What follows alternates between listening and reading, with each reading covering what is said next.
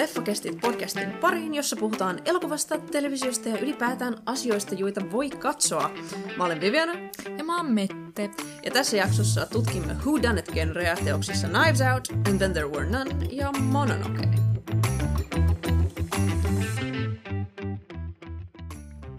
Tänään on 5. joulukuuta 2020. Mitä sä oot puuhaillut? No mä ehdin tehdä tavallaan ihan hirveästi, koska mä ehdin tehdä töitä valmiiksi ja loppuun. Mä ehdin ostaa uuden imurin. Mä ehdin tulla kipeäksi. Niin sekin vielä. Siis tää mun kipeyskeissini oli siitä hassu. Mä sain tämmösiä... Se ei ollut vissiin oikeesti hengenahdistusta, koska se oli kurkussa eikä rinnassa. Ja opin, että tämä on tärkeä ero hengenahdistukseen. Mutta en saanut kunnolla happea tästä huolimatta. Siis mun henkitorvaan tuntui puolet kaposemmalta. Mä olin saanut... Mä nyt vähän epäilen, että se saattoi olla sementtiin liittyvä. No joo, koska siis joo. Kipsistä ei pitäisi saada, kun mä itse tein kipsillä hommia, ja sitten mun vieressä ihminen teki sementillä, niin musta tuntuu, että vaikka siinä ilmassa ei näkynyt sementtipölyä, niin sementti on myrkyllistä. Mä ehkä sain sen siitä, enkä niinku siitä kipsistä, koska siitä kipsistä ei kyllä pitäisi tulla mitään, että se ei ole läheskään niin myrkyllistä. Se on vaan, jos sä nyt teet 50 vuotta kipsihommia, niin sit sä ehkä kuolet siihen, että sulla on kipsiä keuhkoissa, mutta... Joka tapauksessa kävin koronatestit, ei ollut koronaa, ja sitten kävin ihan lääkärissäkin ja lääkäri sanoi, että eihän tiedä, kyllä se siitä. Joo. Joten mä olin vähän siitä huutomerkkejä, kun sä lähetit mulle viestiä silleen, niin by the way, meidän koronatesteihin en saa henkeä, mä silleen, älä nyt kuole sinne.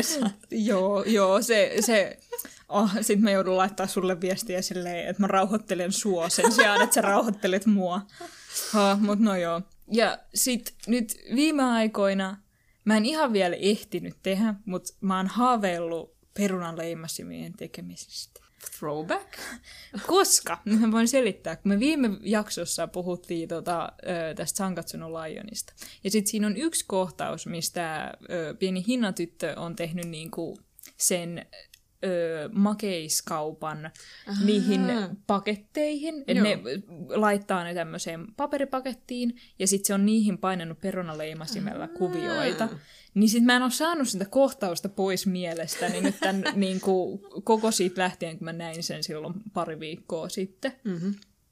Ja sit nyt mä ostin itselleni perunoita, ja nyt mä vaan odotan semmoista hyvää hetkeä. Mä en oikein tiedä, mitä mä haluan tehdä? Musta tuntuu, että munkin pitäisi ostaa jotain niin kuin paketointipaperia ja sitten tehdä vaikka silleen joululahjapaperia silleen, että mä itse painan siihen niitä kuvioita perunaleimasimilla. Mutta mä nyt vaan haluaisin kauheasti tehdä perunaleimasimilla. Tämä on niin kuin silleen throwback-eskaritaide. Niin, mut sit silleen... Fansisti, koska ne hinan oli just silleen, tarpeeksi simppeleit, mut tosi nättei ja tosi söpöi. Ja sit tavallaan yksinkertaisia, tai lähinnä vaan siis halpoja. Koomistahan tässä on se, että mähän voisin tehdä vaikka silkkipainantana, jos mä haluaisin, tai niinku silleen tämmöiselle niinku kuparille ja painaa sitä kautta, koska sulla on mahdollisuus siihen. Resurssit. Mut mä haluaisin vaan tehdä perunaleimasimia. Näin nämä elokuva ja televisio vaikuttaa oikeaan elämään. Inspiroi tekemään perunaleimasimia. Jotkut ryhtyy pyöräilemään, kun ne katsoo pyöräiluanimea. Ja jotkut ryhtyy pelaa shakkia, kun ne katsoo Queen's Gambitia. Minä ryhdyn tekemään perunaleimasimia, kun katson Sankatsuno Lionia. Hyvä valinta. Tuen tätä. Kyllä. No, mitäs sulla? Mitäs minä? Isoimpia uutisia tässä viime aikoina oli Elliot Pagein kaapista tuleminen. Woo! Mä olin kyllä ihan absoluuttisen beside myself. Tosiaan Elliot Page, varmaan tunnetuin Junosta. Me puhuttiin myös The Umbrella Academista, jossa hän on Vanya. Whip It, toinen hyvä. Inception, suuri tähti, iso skaala. Aktivisti, ikoni, mä menetin hieman järkeni, kun hän nyt sitten on tullut uloskaapista transsukupuolisena henkilönä, joka käyttää he, they pronomineja englanniksi, joka on myös iso juttu. Tämä oli tosi iso juttu mulle, mä olin silleen wow, yes, ihanaa, I can't believe. Niinku, kiitos tästä lahjasta, Elliot, olen niin onnellinen, että sinä olet nyt onnellinen myös. Ja, niinku. Sitten kaiken lisäksi sen statement, se kirje, jonka se kirjoitti, sen sosiaaliseen mediaan oli myös niin erinomainen, koska se kertoi myös niin paljon siitä, kuinka Elliot on itse tietoinen omasta asemastaan ja siitä tavallaan, kuinka väkivalta transihmisiä kohtaan, erityisesti mustia transnaisia kohtaan, on massiivinen ongelma. Ja se tavallaan, että se on tietoinen siitä ja se on tietoinen niin kuin sen paikasta yhteisössä ja haluaa aktiivisesti parantaa tilannetta niin avoimesti. Ja se on hyvä oikeastaan esimerkki tavallaan siitä, että just niin kuin harmillisesti, että saatiin tosi iloista transuutista, niin saatiin myös tosi ikävää transuutista samalla, että oikeastaan päiviä aikaisemmin Laverne Cox oli joutunut ystävänsä kanssa häirinnän kohteeksi puistossa. Et, niin kuin silleen, kaikki, mitä Elliot sanoi siinä sen kirjeessä, on totta, ja meidän pitää muistaa se, mutta mä olin vaan kauhean onnellinen, että saatiin hyviä uutisia. Joo. Ja mä olin silleen, tämä on sitä hyvää. Kiitoksia tästä. Ja sitten muuten, mitäs isoin varmaan elokuvauutinen tässä on nyt ollut tämä, että Warner Brothers laittaa koko niiden 2021 vuoden elokuvat HBO Maxille. Streaming wars! Joo, voi elämä. Mä niinku silleen näen, kuinka käsittämättömän vahingollista tämä tulee olemaan elokuvateattereille. Joo. Tämä on iso kolaus. Iso kolaus, kyllä. Siis edelleenhän niinku, tavallaan jossain määrin tämmöiseen suuntaan ollaan jo menty, että sellaiset niinku, elokuvateatteriin menee enemmän ne isot tentpole-elokuvat. Joo. Et todennäköisesti just silleen, niinku, että Wonder Woman varmaan tekee ihan hyvin kyllä edelleen massia elokuvateatterissakin. Todennäköisesti. Mutta sitten taas, koska niiltä tuli, tai HBO Max, onhan niillä HBO ollut jo pidempään, mutta se niin kuin HBO Max tavallaan, niin niille ei taida olla tavallaan tarpeeksi ihmisiä kirjautuneena sinne. Että kun Netflix on kaikkialla ja kaikilla on Netflix, niin tämä ei todellakaan päde mitenkään HBOhon. Niin sinne yrittää jotenkin, sinnehän tuli tämä pitkään pedattu Snyder Cut tästä niin kuin, Justice Leaguestä. Se vihdoin tulee ulos siitä lähtien, kun Justice League tuli. Joo. Ja nyt se tulee sarjana. Ja siis eihän se mitenkään valmis ollut, että se Release the Snyder Cuthan ei mitenkään päätänyt, vaan ne teki sen nyt tietenkin. Ja sitten kuvasi siihen vähän lisämateriaalia. Varmaan siis puhelimella välityksellä lähinnä, että joku Henry Cavill kertoi puhelimeen, että menkää tuonne, ja sitten ne laittaa sen siihen elokuvaan. Mutta ne on nyt etsinyt erilaisia juttuja, miten ne sais ihmiset kirjautumaan tänne HBO Maxiin, koska siellä ei ole mitään jotenkin sellaista. Siellä taitaa olla Harry Potterit, mutta se ei jotenkin ihan riitä, että ihmiset haluais maksaa siitä joka kuukausi. Niin ehkä tämä on sitten se niiden, miten ne on keksinyt, että no näin me saadaan ihmiset sinne meidän striimauspalveluun, koska se on kuitenkin varmaan tulevaisuus. Joo. Ja sitten kun Amerikassa ei vaikuta, että paikat avautuu kyllä ihan heti. Joo, ei ja avaudu. Sinne luottaa elokuvien kannalla kuitenkin siihen, että se raha tulee joko Amerikasta tai Kiinasta. Isommat markkinat. Niin. Että sitten joku Eurooppa on ihan silleen yksi hailee niiden puolesta, koska täällä vaan ei ole tarpeeksi ihmisiä. Niin sitten silleen yrityksen kannalta mä ymmärrän sen, eikä tämä nyt sinänsä poistan niitä elokuvia just niin kuin elokuvateattereista. Mutta se tuntuu taas siltä, että entistä vähemmän semmosia niin kuin keskibudjetin elokuvia ei tule todennäköisesti elokuvateatteriin, vaan ne entistä enemmän menee striimauspalvelulle, ja sitten jos joku tulee elokuvateatteriin, niin sitten ne on vaan tollaset korkean budjetin niin kuin eeppiset. No siis Dune. Niin, mut se tulee ole kuule. Se ei tule tekemään pätkääkään rahaa, koska siis niin, mä en ymmärrä, miten Denis Villeneuve saa rahaa niille sen projekteilleen, koska siis esimerkiksi toi Blade Runner 2049, niin sehän ei ihan hulluna tappiolle, maksoi hirveästi. Se on silleen niinku tavallaan tunnettu franchise, joo. Mutta sitten liian artsy yleiselle niinku tekemään satoja miljardeja. Niin, että ihmiset menee silleen, haa, tämä on itse asiassa aina vaikeaselkoinen, ja tässä on tällaisia niinku, filosofisia teemoja hirveästi. Mutta sit se on aivan upea, hirveän hyvä leffa. Odotan innolla myös Dunea, se tulee olemaan vuoden paras elokuva. Siis mä toivon, koska siis mä itse en tykkää Lynchin Dunestä yhtään, koska se on huono. Mä nyt sanon sen tässä. Se on ehkä ihan fine.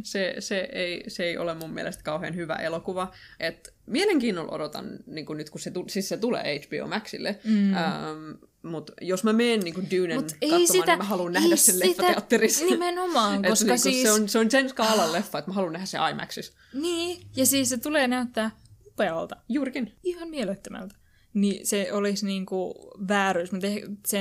Ne laittaa sen elokuvateatteriin ja sitten tämmöiset, jotka on silleen, menetät paljon, kun et näe cinematografiaa, kuulkaa isossa teatterissa, niin voisit mennä katsoa se isoa teatteriin, mutta keskivertoporukka voi sitä ehkä kirjautua HBO Maxille. Ja se paitsi, eihän meillä täällä Euroopassa mitään HBO Maxia ole. Eipä muuten on, eikö ole? Ei, meillä on HBO Nordic. Joo, no kyllä. Niin, ja sitten ylipäätänsä Ylipäätään Euroopassa on joku versio HBOsta, HBOsta, mutta se niin kuin vaan Amerikassa on spesifisti HBO Max.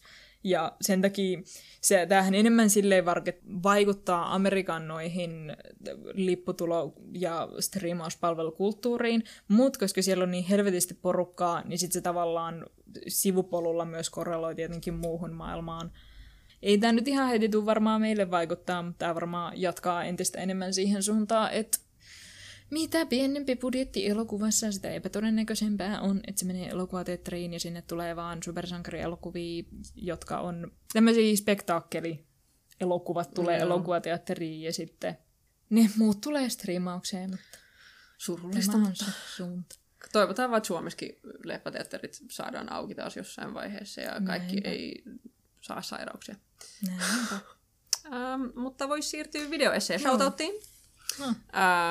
Mulla on aiheeseen liittyvä hyvin laajentava ja mielenkiintoinen videoessee kuin The Politics of Knives Out, How the Whodunit Summed Up the 2010s, jonka on tehnyt kanava Cult Popture, ja se on juuri sitä, mitä nimi kertoo.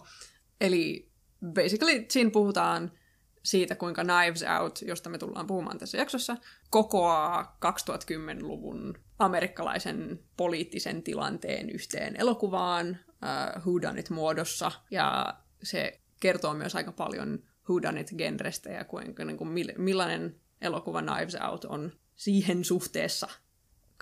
Kannattaa katsoa tämä videoessee, se lisää paljon katsomiskokemukseen. Kyllä. Ja sitten vihdoin, mistä me puhutaan? Me puhutaan whoduniteista, eli tavallaan salapoliisi mysteereistä. Agatha Christie on kirjoittajana varmaan tunnetuin ylivoimaisesti näiden kirjoittajista. Ja näissä on näitä whodunit, mikä nyt onkaan, on nämä peruspiirteet whodunit-tarinassa, että on ensemble-kästi ihmisiä, joo, ja sitten monesta eri luokasta niitä ihmisiä. Ja sit usein vähän ulkopuolinen tyyppi, ei toki mitenkään pakolla, tulee ja selvittää mysteerin, joka tapahtuu vähän silleen ylilyödyssä, niinku, miten sit sanoisi, paikassa, tai että se just niin. Siinä voi olla tämä murhatalo tai murhasaari tai siis mikä tahansa suljettu paikka, niin, että saadaan suljetun huoneen mysteereitä tai kyllä, että siinä luodaan semmoinen miniatyyriyhteiskunta. Kyllä, miniatyyriyhteiskunta suljettuun paikkaan, jossa on rajallinen määrä ihmisiä ja sitten siinä selvitetään miten tämä rikos on tapahtunut, mikä tahansa siinä onkaan. Kyllä, ja keskiverrosti tai yleensä ottaa nämä hahmoihin, niin tavallaan ehditä mennä niin hirveän syvälle, niin ne tavallaan edustaa melkein, ei nyt jotain ihmisryhmää, mutta jollain tavalla ne edustaa jotain porukkaa siinä yhteiskunnassa, koska ne jää monesti vähän silleen pinnallisiksi, niin sitten nämä ihmiset on siellä ehkä vähän ylilyötyjä. Silleen. Esimerkiksi tuossa Eikä yksikään pelastunut, tämä And Then There Were None, niin siinä on tämmöinen nuori kokaiinia vetävä nuori mies, joka ajaa lujaa sen hienolla kalliilla autollaan ja sitä ei kiinnosta itseään köyhemmät, niin se on vähän silleen karikatyyriversio tietenkin just tällaisesta, tai Knives Outissa tämä itsensä luonut uranainen, joka oikeasti sai 1 000 000 lainan isältään, niin just semmoinen vähän karikatyyri siitä hahmosta. Joo, että se on tavallaan huvittava just, että no Knives Outissa erityisesti, niin kun ne on silleen karikatyyrein, ne on ylilyötyjä, mutta niillä on just silleen pohja todellisuudessa, joka on niin huvittavaa. Ja tämähän on se juttu. Mitä, niin kun millainen suhde sulla on whoduniteihin? Niin. Mä pidän siis kovasti whoduniteista. Mm. Ei siinä. En mä nyt niitä voi väittää ihan liikaa katsoneeni tai mitään. Mm. En ehkä edes niin kirjamuodossa, vaan mä nimenomaan haluaisin elokuva- tai TV-muodossa katsoa niitä. Joo. Ja mä oon niin kauhean onnellinen, että Knives Out saa jatko-osan, jossa siis vaan seurataan Benoit Blancia. Yes. Ja sit se on vaan niinku irrallinen tarina, jossa se selvittää toisen rikoksen. Koska se se on semmoinen jes, että turha näyttää uudestaan näitä samoja hahmoja, mitä tässä on, vaan nimenomaan, että kirjoittakaa uusi tarina ja sit vaan laittakaa sinne superhauska Benoit Blanc niinku sen keskelle ja kuulostaa ihan mahtavalta. Niin mä haluaisin kyllä, että Knives Out saisi Hollywoodissa aikaiseksi sellaisen, entä jos me aletaan tehdä whodunitteja ja annetaan just hyville ohjaajille, että Rian Johnson teki tällaisen, niin Denis Villeneuve. Wow. En mä tiedä, minkä takia nyt Denis Villeneuve heti ensimmäisenä tekisi ehkä. En mä tiedä, toimisiko se Welsia. No, kaikki toimisi, mitä ikinä hän haluaakaan tehdä, niin otan vastaan oikein mielelläni. Mutta joka tapauksessa. Niin mä kyllä haluaisin jotenkin semmoisia lisää moderneja whodunitteja, koska mä pidän niistä, mutta sit mä ehkä haluaisin ne just enemmän nykypäivään, että mua ei niin kauheasti enää kiinnostaa, että noi Agatha Christie jutut tuntuu aika vanhanaikaisille. Ne on. Et vaikka Clue, joka on kasarilta ja on hyvin kasari, niin sekin on niin hyvä.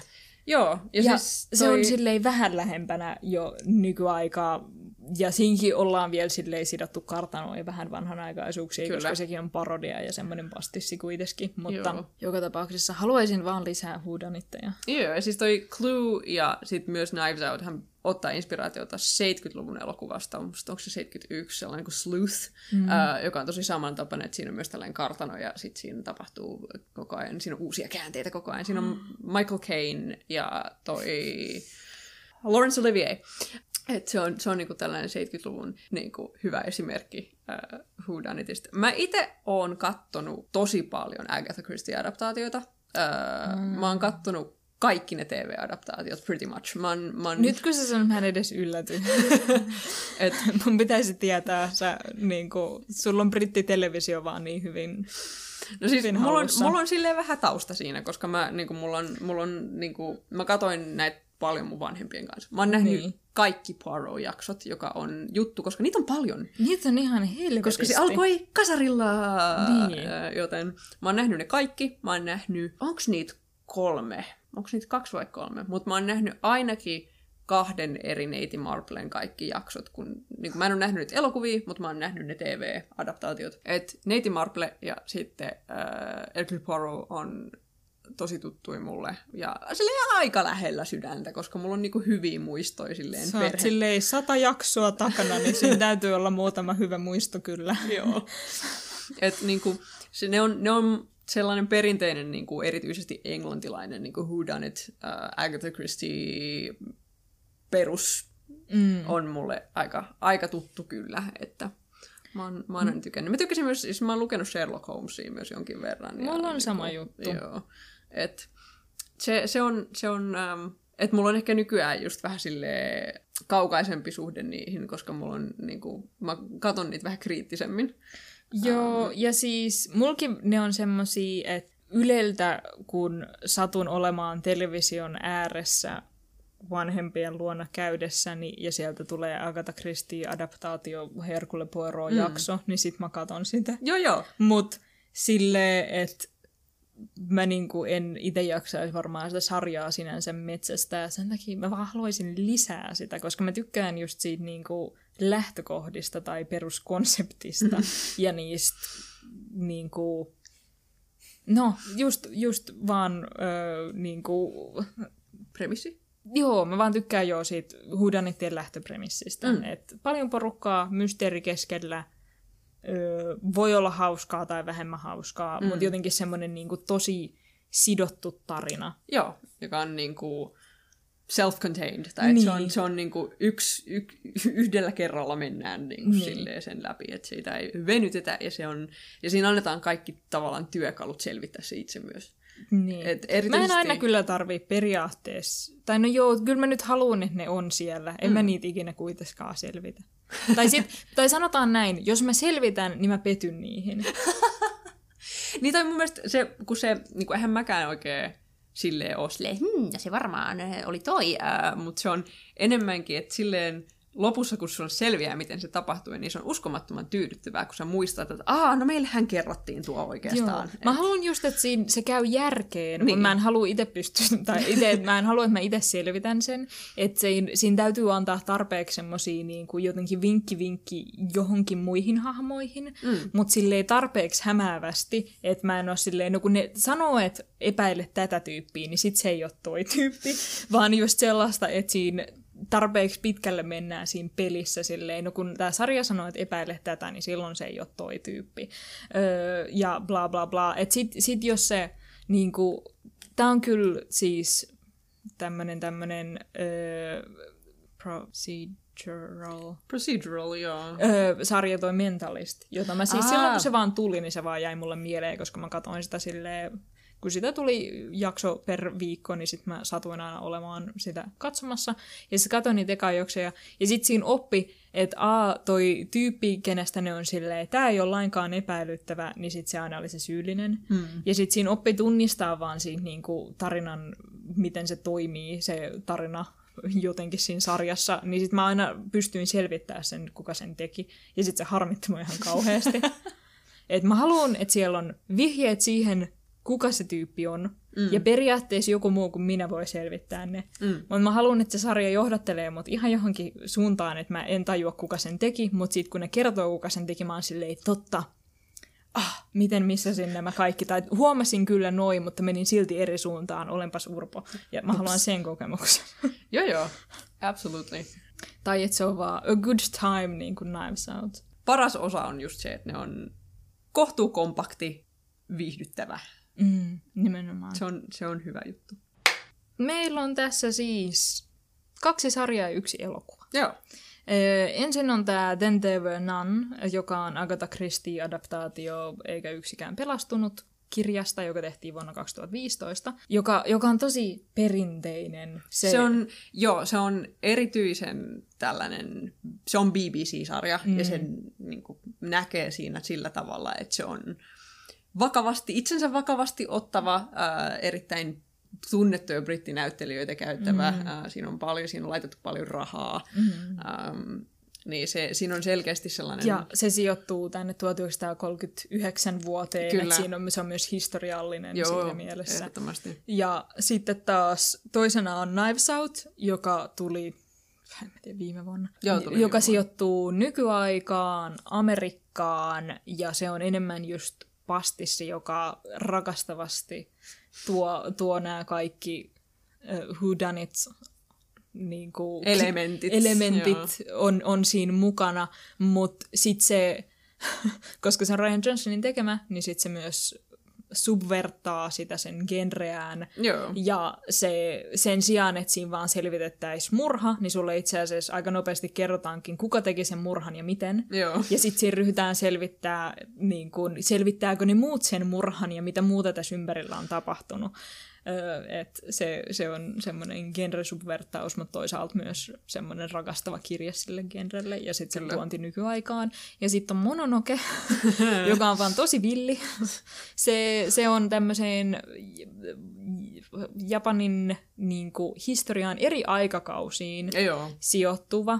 1800-1900-luvun alkuun Japaniin.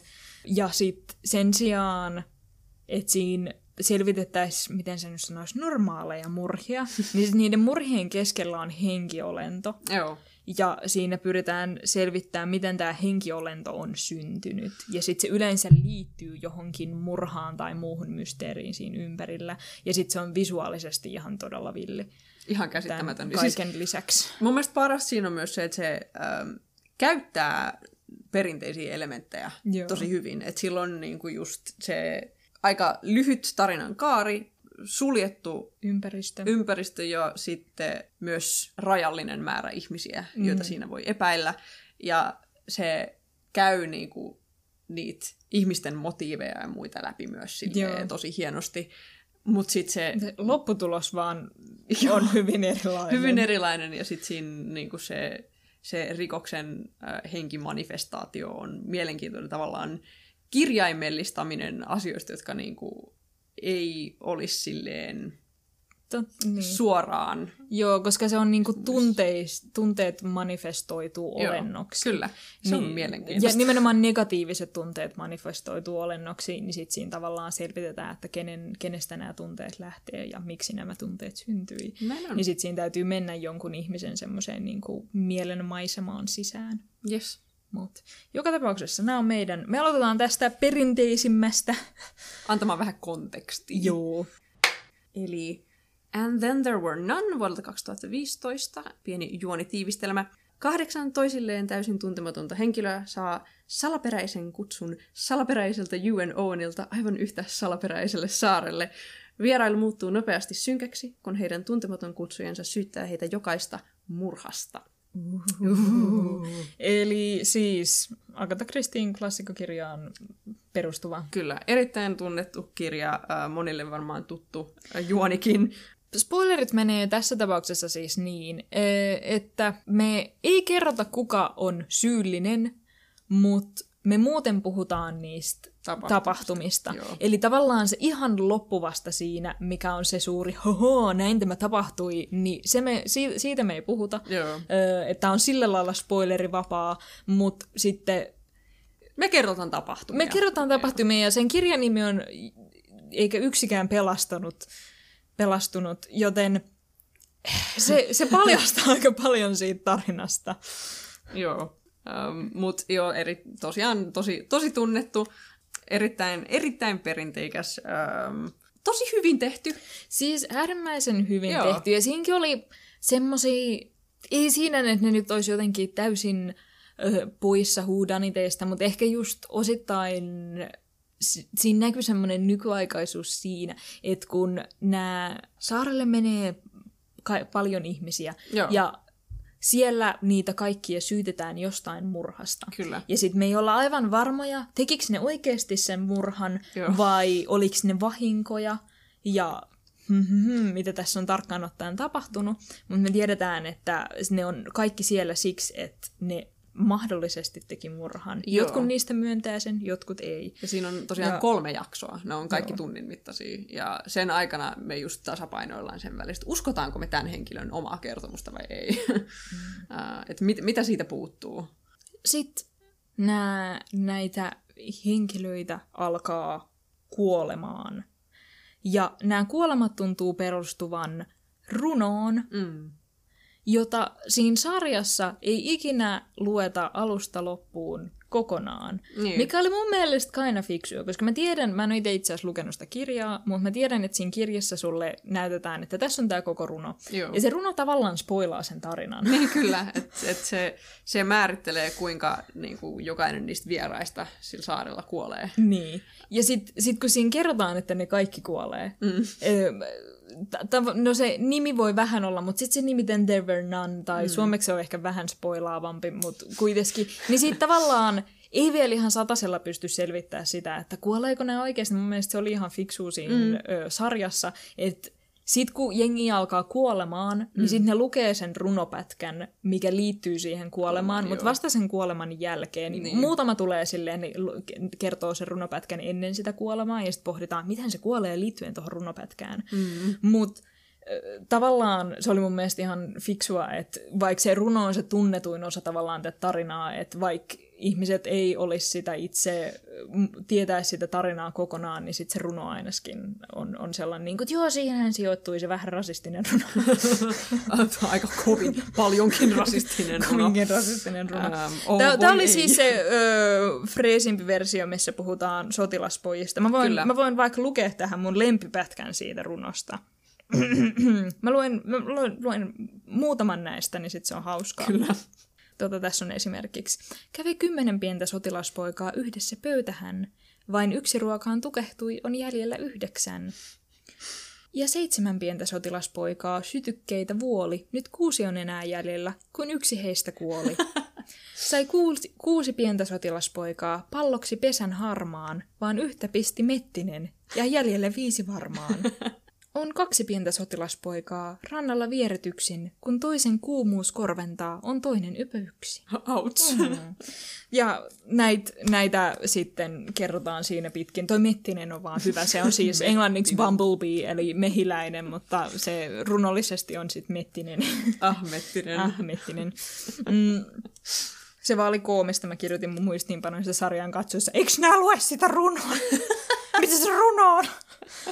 Mä vaan halusin, että ne lukee sen runon. Siinä ei pidetä sitä kameraa niin pitkään, että sä ehtisit itse lukemaan sen runon. Mutta sitten mä tajusin, että oli ehkä fiksua. Se oli niin kuin juonellisesti hyvä päätös, koska siis se, mikä mun mielestä tässä oli huvittavaa, oli se, että se eka jakso, varsinkin se eka jakson alku, oli aivan uskomattoman ylidramaattinen. Joo. Siis se, niin kuin se, ne. Se alkaa murhamontaasella. Kun nämä kaikki on oletettavasti tehneet murhan, niin sitten siinä näytetään, kun ne, jotkut näytetään, kun ne tekee ne, jotkut näytetään, että ne oli siellä paikan päällä. Kyllä. Mutta joka tapauksessa joku kuolee silleen 8 kertaa. Joo, ja se oli myös silleen tyylillisesti erittäin dramaattinen, että siinä oli just silleen tosi niinku paljon lähikuvia, niinku kellon viisari, joka tikittää, ja se on sellainen massiivinen tung, ja niinku silleen hirveästi tällaista tosi ylidramaattista, niinku, joka on silleen vähän koomista siinä alussa, mutta sitten se vähän niinku asettuu niiden niinku 3 jakson myötä. Et siinä lopussa se ei ole enää ihan yhtä silleen teatraalinen, se on edelleen dramaattinen, mutta se... Ja ehkä siinä tavallaan se myös toisaalta eläytyy siihen sen maailmaan. Kyllä. Että sit katsojana itse, kun se alkaa vaan silleen, no niin, Jesus Christ, nyt taas oikeesti, tää on nyt tämmönen, mutta sitten se vetää kyllä jotenkin, imasee sisäänsä ja siihen immersioituu, koska se on loppupeleissä hyvin tehty adaptaatio. Se on, siihen meni sikana rahaa, siinä on tosi hyvät näyttelijät. Se on kaikin puolin oikein jees. Kyllä, niin siinä löytyy Toby Stevensi, Anna Maxwell-Martini, Charles Dance, Aidan Turner on siinä myös. Nämä on tällaisia, mä oon nähnyt muutaman naaman, mutta todellisuudessa en mä näitä tiedä, mutta koska sinä tiedät brittiläiset näyttelijät ja sen sellaisen, niin sä oot silleen, yes, of course. No, joo. Että niinku silleen just Toby Stevens erityisesti, se on mulle tuttu, se on hirveän hyvä tässä, koska mä oon nähnyt sen Black Sailsissa erityisesti. Se on erittäin erilainen Black Sailsissa verrattuna tähän. Tässä siis se on niinku eri ihminen, se on hirveän hyvä siinä. Mä olin silleen, että tuo on sitä näyttelemistä. Mutta joo, ehdottomasti itsensä vakavasti ottava prestige-adaptaatio. Ja se runo ja kuinka ne sisällyttää sen runon siihen, ja sitten se ylidramaattisuus, oikeastaan loppujen lopuksi tuo siihen sellaisen erinomaisen niin kuin kauhuelementin myös. Joo, koska siinä jollain se on jotenkin vähän semmoista PTSD-mäistä, koska ne on ollut sodassa. Ja sitten taas tämä ehkä lähiten päähenkilö Vera, niin se näkee tämän hukkuneen pojan kaikkialla. Ja sitten koska se on niin silleen kauhu-ns-klisee, että siellä on se kummituslapsi, niin mulla tuli semmoinen niin kuin, tämähän on se kauhu. Kummituslapsi. No, siellä se on. Ja sitten se just juoksee käytävän läpi nopeasti vaan taustalla, että se näkee pikaisesti, ja se oli silleen, että toihan on kovin, kovin kauhuinen toi estetiikka tässä. Kyllä, ja sitten niinku ne just tällaiset pienet asiat, jotka siis on myös siinä alkuperäisessäkin, niinku esimerkiksi siinä on ruokailuhuone, jossa on iso pöytä, ja siinä pöydän keskellä on sotilasfiguurit, jotka on myös siinä alkuperäisessäkin teoksessa. Mm. Ja se vaan tuo siihen just jotain lisää, että ne silleen tosi dramaattisesti ne häviää sieltä yksi kerrallaan, kun joku kuolee. Ja siis se toimi kyllä kauhean hyvin, että aina ei edes... Siinä oli yksi kohtaus, missä me näytetään, että Vera menee huoneeseen yksi, ja sitten se poistuu sieltä huoneesta ja menee sinne ruokaluhuoneeseen, ja sitten me nähdään, että siellä on yksi figuuri puuttuu, ja sitten me tiedetään, että joku nyt kuoli todennäköisesti siellä huoneessa, mihin se ensin meni. Juurikin. Ja sitten se soittaa kongia, ja kaikki tulee katsomaan, että joku toden totta kuoli. Mutta joo, että se tavallaan niinku, musta tuntuu nuo kauhuelementit, jotka tuotiin tähän, eli just se oli lapsi ja sitten niin kuin ne muut. Kaikki nekin harhoja niistä tapetuista. Kyllä. Tai kuolleista. Ja niin ne on varmaan se asia, joka niin kuin päivittää tämän vuoteen 2015. Joo. Mä sanoisin, koska muuten sit kun mennään tämän niin kuin klassisiin elementteihin, tämä on tosi silleen sääntöjä noudattava. Joo. Että on... erittäin englantilainen. Mun mielestä mä laitoin mun noteseihin the whitest thing I've ever seen. I mean, kyllä. Että tässä on just silleen erittäin Englanti vuonna 1939. Siinä on just niinku eri yhteiskuntaluokista, että kun me mainittiin just aikaisemmin Douglas Boothin näyttelemä mies, se kaahaajamies. Niin, tämä kaahaajamies. Mikä sen nimi oli? Tämä kaahaajamies. Hänellä on hieno Jensen-auto. Kyllä, hän on yläluokkainen, häntä ei kiinnosta muut. Sitten on tämä erittäin kristitty täti, joka on todennäköisesti lähetyssaarnaamisen kanssa niin kuin tekemisissä. Ja, joka kun toinen näistä, siellä on hovimestari ja sitten tämmöinen meido, niin kun se meido kuolee, joka oli tämän hovimestarin niin puoliso, niin sitten hovimestarin silleen, no joo, kyllä mä teen teille vielä ruoan. Ja sitten tämä täti on, että kai tämä muna nyt on keitetty 4 minuuttia, tasan 4 minuuttia. Silleen se niin kuin aamuna sen jälkeen, kun tämän miehen vaimo on kuollut, on silleen, onhan tämä 4 minuutin kananmuna. Ja niin kuin, se oletus, että nämä... niin kuin, että asiat jatkuu sillä tavalla, on vaan uskomattoman englantilainen. Ja sinne kaikille niistä ei tule kysymykseenkään, että kukaan muu kuin se hovimestari tekisi mitään ruokaa. Juurikin. Et totta kai se edelleen tekee meidän ruuat, koska se on hänen työnsä. Juurikin. Ja, niin kuin näiden... ja se lääkäri koko ajan sanoo, että naiset on niin hysteerisiä. Mutta siis siinähän oli se ironia, että se on koko ajan niille naisille silleen, että olette niin hysteerisiä, ja sitten se itse saa paniikkikohtauksia. Kyllä. Se mies on itse uskomattoman hysteerisen kaikista. Mutta joo, että siinä on nämä just nämä niinku arkkityyppihahmot, että siinä on kenraali ja sitten siinä on tämä vanha piika ja lääkäri ja sitten poliisi ja sotilas ja palkkasoturi. Joo, ja toi tuomari. Ja sitten tietenkin tämä melkein vähän niin kuin päähenkilö, joka on opettajatar. Ja sitten meni sihteerin töihin. Hänen kutsunsa tälle saarelle oli se, että hänelle luvattiin sihteerin töitä. Et siinä on just kaikki nämä tavallaan yhteiskunta-arkkityypit. Ja se poliisi, Blore, on myös mielenkiintoinen siinä, että se on selkeästi... Se on alemmasta yhteiskuntaluokasta, koska siinä on, ne tekee siitä jutun siinä ekassa jaksossa, että se yrittää teeskennellä olevansa joku muu, koska se on tutkimassa. Ikään kuin hänet, kun nämä kaikki saa sen kirjeen sinne saarelle, niin hänen kirjeessään oli se, että hän sai niin kuin, tutkimusta sieltä, että se yrittää poliisin työn ohessa hankkia vähän rahaa. Niin se yrittää muuttaa puhetapaansa, että se istuisi näiden niin kuin, vähän yläluokkaisempien ihmisten joukkoon paremmin. Ja sitten siinä tietenkin ollaan tosi englantilaiseen tapaan. Tämä poliisi on oikeastaan hyvä esimerkki, koska se on selkeästi irlantilaisvastainen. Tämä palkkasoturi Philip Lombard on irlantilainen.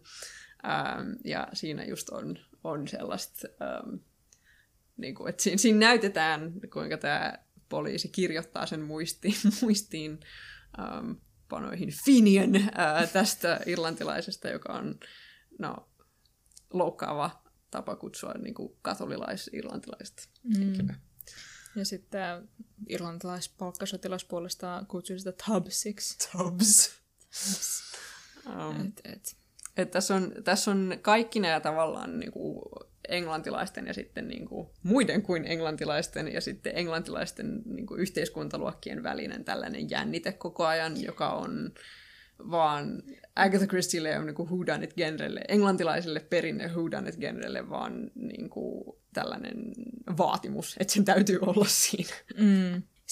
Se onkin ehkä just se tässä tarinassa, mistä mä tavallaan pidän kaikkein vähiten, koska niin kuin Agatha Christie-adaptaatioksi tämä on tosi hyvä, tämä on oikein jännittävä, jos ei tiedä sitä tarinaa, niin se kerrotaan hyvin ja mielenkiintoisesti. Siihen on just pistetty kauheasti rahan, se näyttää tosi hyvälle. Joo. Kaikki näyttelijäsuoritukset on hirveän hyviä. Niihin hahmoihin, niin siihen nähden, että ne on aika karikatyyrejä, niin sitten ne, jotka sinne lopussa jää, niin niihin jopa vähän kiintyy. Lähinnä ehkä siihen palkkasoturimieheen, koska se oli niistä silleen omalla tavallaan eniten decent kuitenkin. Vaikka se onkin fucking murhaaja. Vaikka sekin on fucking murhaaja. Ja siis siinä on se tavallaan kai sen juttu on se, että se myöntää heti, että joo, kyllä mä tapoin nämä ihmiset. Niin, sen takia hän kato, kun se on niistä ainoa rehellinen, niin sen takia se tuntuu heti luotettavalle. Koska... niin sitten sen takia on silleen, no, not hänkin, tsemppi dude, että sä olet sentään silleen eniten luotettavan tuntuinen, vaikka toisaalta et, mutta silleen... Toisaalta olet oikeastaan hirveä ihminen, menit Afrikkaan, tapoit hirveästi ihmisiä siellä, tadaa! Murha nyt on televisiokontekstissa ikinä ollut probleema. Mut joka tapauksessa. Mut sitten se, että kun se on niin perinteinen. Se on tosi kaavamainen. Niin. Se on poikkeaa ihan lievästi siinä mielessä, että siinä ei ole... salapoliisia. Niin, että siinä ei ole sellaista ulkopuolista, niin kuin, joka tulee ja tutkii ja sitten niin on kinda siitä, niin, että on siitä draamasta ulkopuolella, vaan kaikki on läsnä siinä niin kuin draamassa. Ja tavallaan se tekee siitä just sen, että kuka tahansa voi olla syyllinen. Joo. Niin sehän saa sen toimimaan, että siellä ei ole salapoliisia, jonka sä tiedät, no toi ei ainakaan ole syyllinen. Joo. Että se ei toimisi, jos siellä olisi se salapoliisi selvittämässä sitä, vaan että sitten siinä oikeasti alkaa, ei nyt epäilemään aivan kaikkia, mutta silleen tulee semmoisia, se voisi olla tämä, että tuo. Että se, ymmärrän sinänsä, minkä takia tämä on niinku klassikkotarina, koska se tekee sen juttunsa hirveän hyvin kumminkin. Mutta silleen vaan just, jos puhutaan whodunit-adaptaatioina, niin ehkä kun niitä on kuitenkin tehty aika pitkään tällaisia brittiläisiä... Se on instituutio! Agatha Christie-adaptaatioita, niin niistä jotenkin jää vaan just semmoinen, no se oli ihan jees fiilis. Joo, no siis sehän on tavallaan, kun Britannia ja erityisesti Englanti luottaa tavallaan sellaiseen... niinku period piece, costume, drama, menneisyyden sijoittuviin juttuihin. Se on niille niinku taattu tällainen rahan tekijä, koska Englanti tykkää tavallaan myydä sellaista kuvaa yhtenäisestä Britanniasta, eli Englanti. Ne puhuu englannista, joka on tällainen imperiumin jälkeinen tällainen niin muisto niistä hyvistä ajoista, kun aristokraatit saivat elää elämäänsä ja yhteiskuntahierarkia oli paikoillaan ja tälleen. Ja Englanti edelleen niin kuin laajalti osin, kun puhutaan ulkomaille myydyistä sarjoista ja teoksista, luottaa tosi paljon tähän. Mm-hmm. Eli just ne kaikki Downton Abbey ja nyt The Belgravia on Julian Fellowsin uusin period piece, kaikki Jane Austen adaptaatiot. The Crown tavallaan joo, se myös sekin. Vähän. Se on vähän kriittisempi, mutta sekin nojaa tosi vahvasti siihen niin kuin monarkia- ja englantikuvaan, jota niin kuin Englanti yrittää myydä Britanniasta. Mm-hmm. Niin tavallaan se, että Agatha Christie-adaptaatioita on hirveästi, ei ole ollenkaan yllättävää, ja se, että niiden tekemistä jatketaan, niin kuin nythän on tulossa mun mielestä uusi Death on the Nile, jossa toi Kenneth Branagh on Hercule Poirot, niin se ei ole yllättävää ollenkaan, koska se on niin sellainen englantilainen niin kuin viihdeinstituutio. Mm. Se on, absoluuttisesti voin ymmärtää, miksi siihen kyllästyy. Itsekin olen kyllästynyt siihen. Mun on vaikea katsoa oikeastaan melkein mitään brittiläistä viihdettä enää sen takia, koska niinku... Sä vaan näet sen luokkayhteiskunnan siellä. Kun se on niin vahvasti ihan kaikessa. Et siihen kyllästyy. Ja siis, kun tässähän on just se, että tästäkin mä ihan pidin, ei siinä mitään, mutta... Kun se on niin nähty, kun sen vaan, mä tiedän, musta vaan se olisi kauhean kiva, jos se vaan tuotaisiin nykyaikaan. Niin kuin, voisiko näitä kirjoittaa uusia? Niistä on hetki, kun nämä Agatha Christien kirjoitettiin. Näin on. Tässä välissä on tehty varmaan muutama kuitenkin niin kuin, Who Done It fucking kirja. Joo. Voisiko nekin adaptoida? Miksi meidän täytyy aina palata 40-luvulle? Mutta tässä on se hassu juttu myös, että siitä huolimatta, että vaikka tehtäisiin moderni who done it, niin... Ehkä meidän pitää vaan kieltää englantilaisilta. Englantilaiset ei saa tehdä mitään, piste. Siinä niinku se Britannian luokkayhteiskunta ja niiden menneisyys on tosi läsnä, koska ne ei vaan osaa liikkua eteenpäin. Koska ja mä tiedän, että se on edelleen siellä se luokkayhteiskunta, ei se kadonnut ole. Se niinku, asteen pienemmässä määrin, mutta ei se missään nimessä poissa ole. Ei todellakaan. Mut, silti se voisi tuoda niinku fucking vaikka nykyaikaiseen fucking Skotlantiin tai jotain. Joo, no siis Shetland. Mm-hmm. Mutta Shetlandissakin on vaan tosi läsnä se, että me ollaan Skotlannissa, Skotlanti, koska Skotlanti ei ikinä kuvata missään, paitsi just Outlanderissa. Shetland Broadchurch on niinku... Whodunit tavallaan sarjoja, jotka on modernei, mutta ne on tosi brittiläisiä. Niin. Okei, mä palaan takaisin. Kielletään briteiltä whodunit. Olen samaa mieltä. Britit ei enää saa tehdä niitä. Nyt Suomessa joku elokuvan tekijä, joka kuuntelee meitä, niin tee whodunit, joka sijoittuu Suomeen. Please do. Semmoinen moderni justiisa, että sä tiedostat, että whodunit ei on tehty viimeiset fucking ikuisuuden, joten, you know. Suomen kontekstissa whodunit, come on, se olisi hyvä. Absolutely. Kyllä, olen samaa mieltä. Mutta joo, tossa on silleen niinku, sanoisin aika hyvä pohja, niin kuin silleen ikään kuin perinteiselle whodunitille, että tavallaan tällainen pieni yhteiskunta niin kuin kupla, jossa seurataan mysteeriä ja tärkeintä siinä on se, kuinka se tehtiin. Kyllä. Ja sitten siinä koko ajan itse koittaa selvittää sitä. Mä en saanut ratkaistua sitä. Mä myönnän, mä epäilin toista henkilöä. I'm a dummy. No siis ne tekee sen sillä hyvin siinä. Ne kyllä. Tekee sen aika hyvin. Ja sitten mä ajattelin, että se on varmaan toi päähenkilö. Ja ajattelin, että nyt mä kerroin teille, että se ei ole se päähenkilö. Että spoilers. Spoilers. Mutta mä epäilin, että se olisi se päähenkilö silleen, että se vähän olisi twist kuitenkin. Että mutta koska ne näyttää sitä päähenkilöä vähän epäilyttävänä, niin sitten mä ajattelin, että jos se onkin se, ja sitten se lopussa onkin silleen, että en olekaan viaton, niin sit se olisi melkein yllättävää, mutta perusadaptaationa hyvä, mutta se on vaan niin perus. Se on kovin nähty. Kovin nähty. Aina tulee olemaan joku keski-ikäinen rouva, joka mielellään katsoo tämän. Ja mikäs siinä? Go ahead. Ja ei se huonoa, että en mä silleen voi valittaa. Mutta tästä onkin sitten hyvä siirtyä Knives Outiin. Saanko mä vielä yhden turhan asian sanoa? Sano tosiaan. Koska tämä kertoo vaan siitä, että mä olen urpo. Mun mielestä mä olen sitä mieltä, että mun idea on parempi kuin mitä se todellisuudessa oli.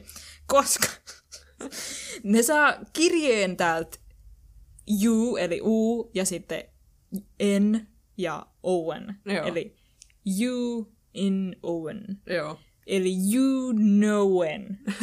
Eli you know when. You know when. Mutta mä olin ihan silleen, tää on you know when, ja sitten kohta selviää, että niinku, you know when, eli tiedät milloin. Ja mä ajattelin, että tässä tulee hetki, kun ne on silleen, tiedät milloin. Ja sit se on tärkeä hetki, ja tulee, ja joku kuolee, jotain vastaavaa. Ei, se tarkoittaa unknown jollain äärimmäisen tyhmällä tavalla, että sinne laitetaan k jotenkin mysteerisesti väliin, mutta mä en tajuu...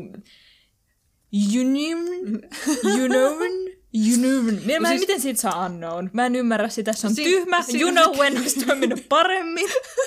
Agatha Christie on väärässä. Korjatkaa tämä Agatha Christie estate. Kiitoksia tästä kommentistasi. Se on validi mielipide.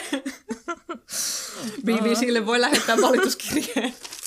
Voisiko ne muuttaa tätä fucking 100 vuotta vanhaa klassikkotarinaa sillä lailla, että se ei enää tarkoita unknowta, vaan unknownia, vaan you know whentä.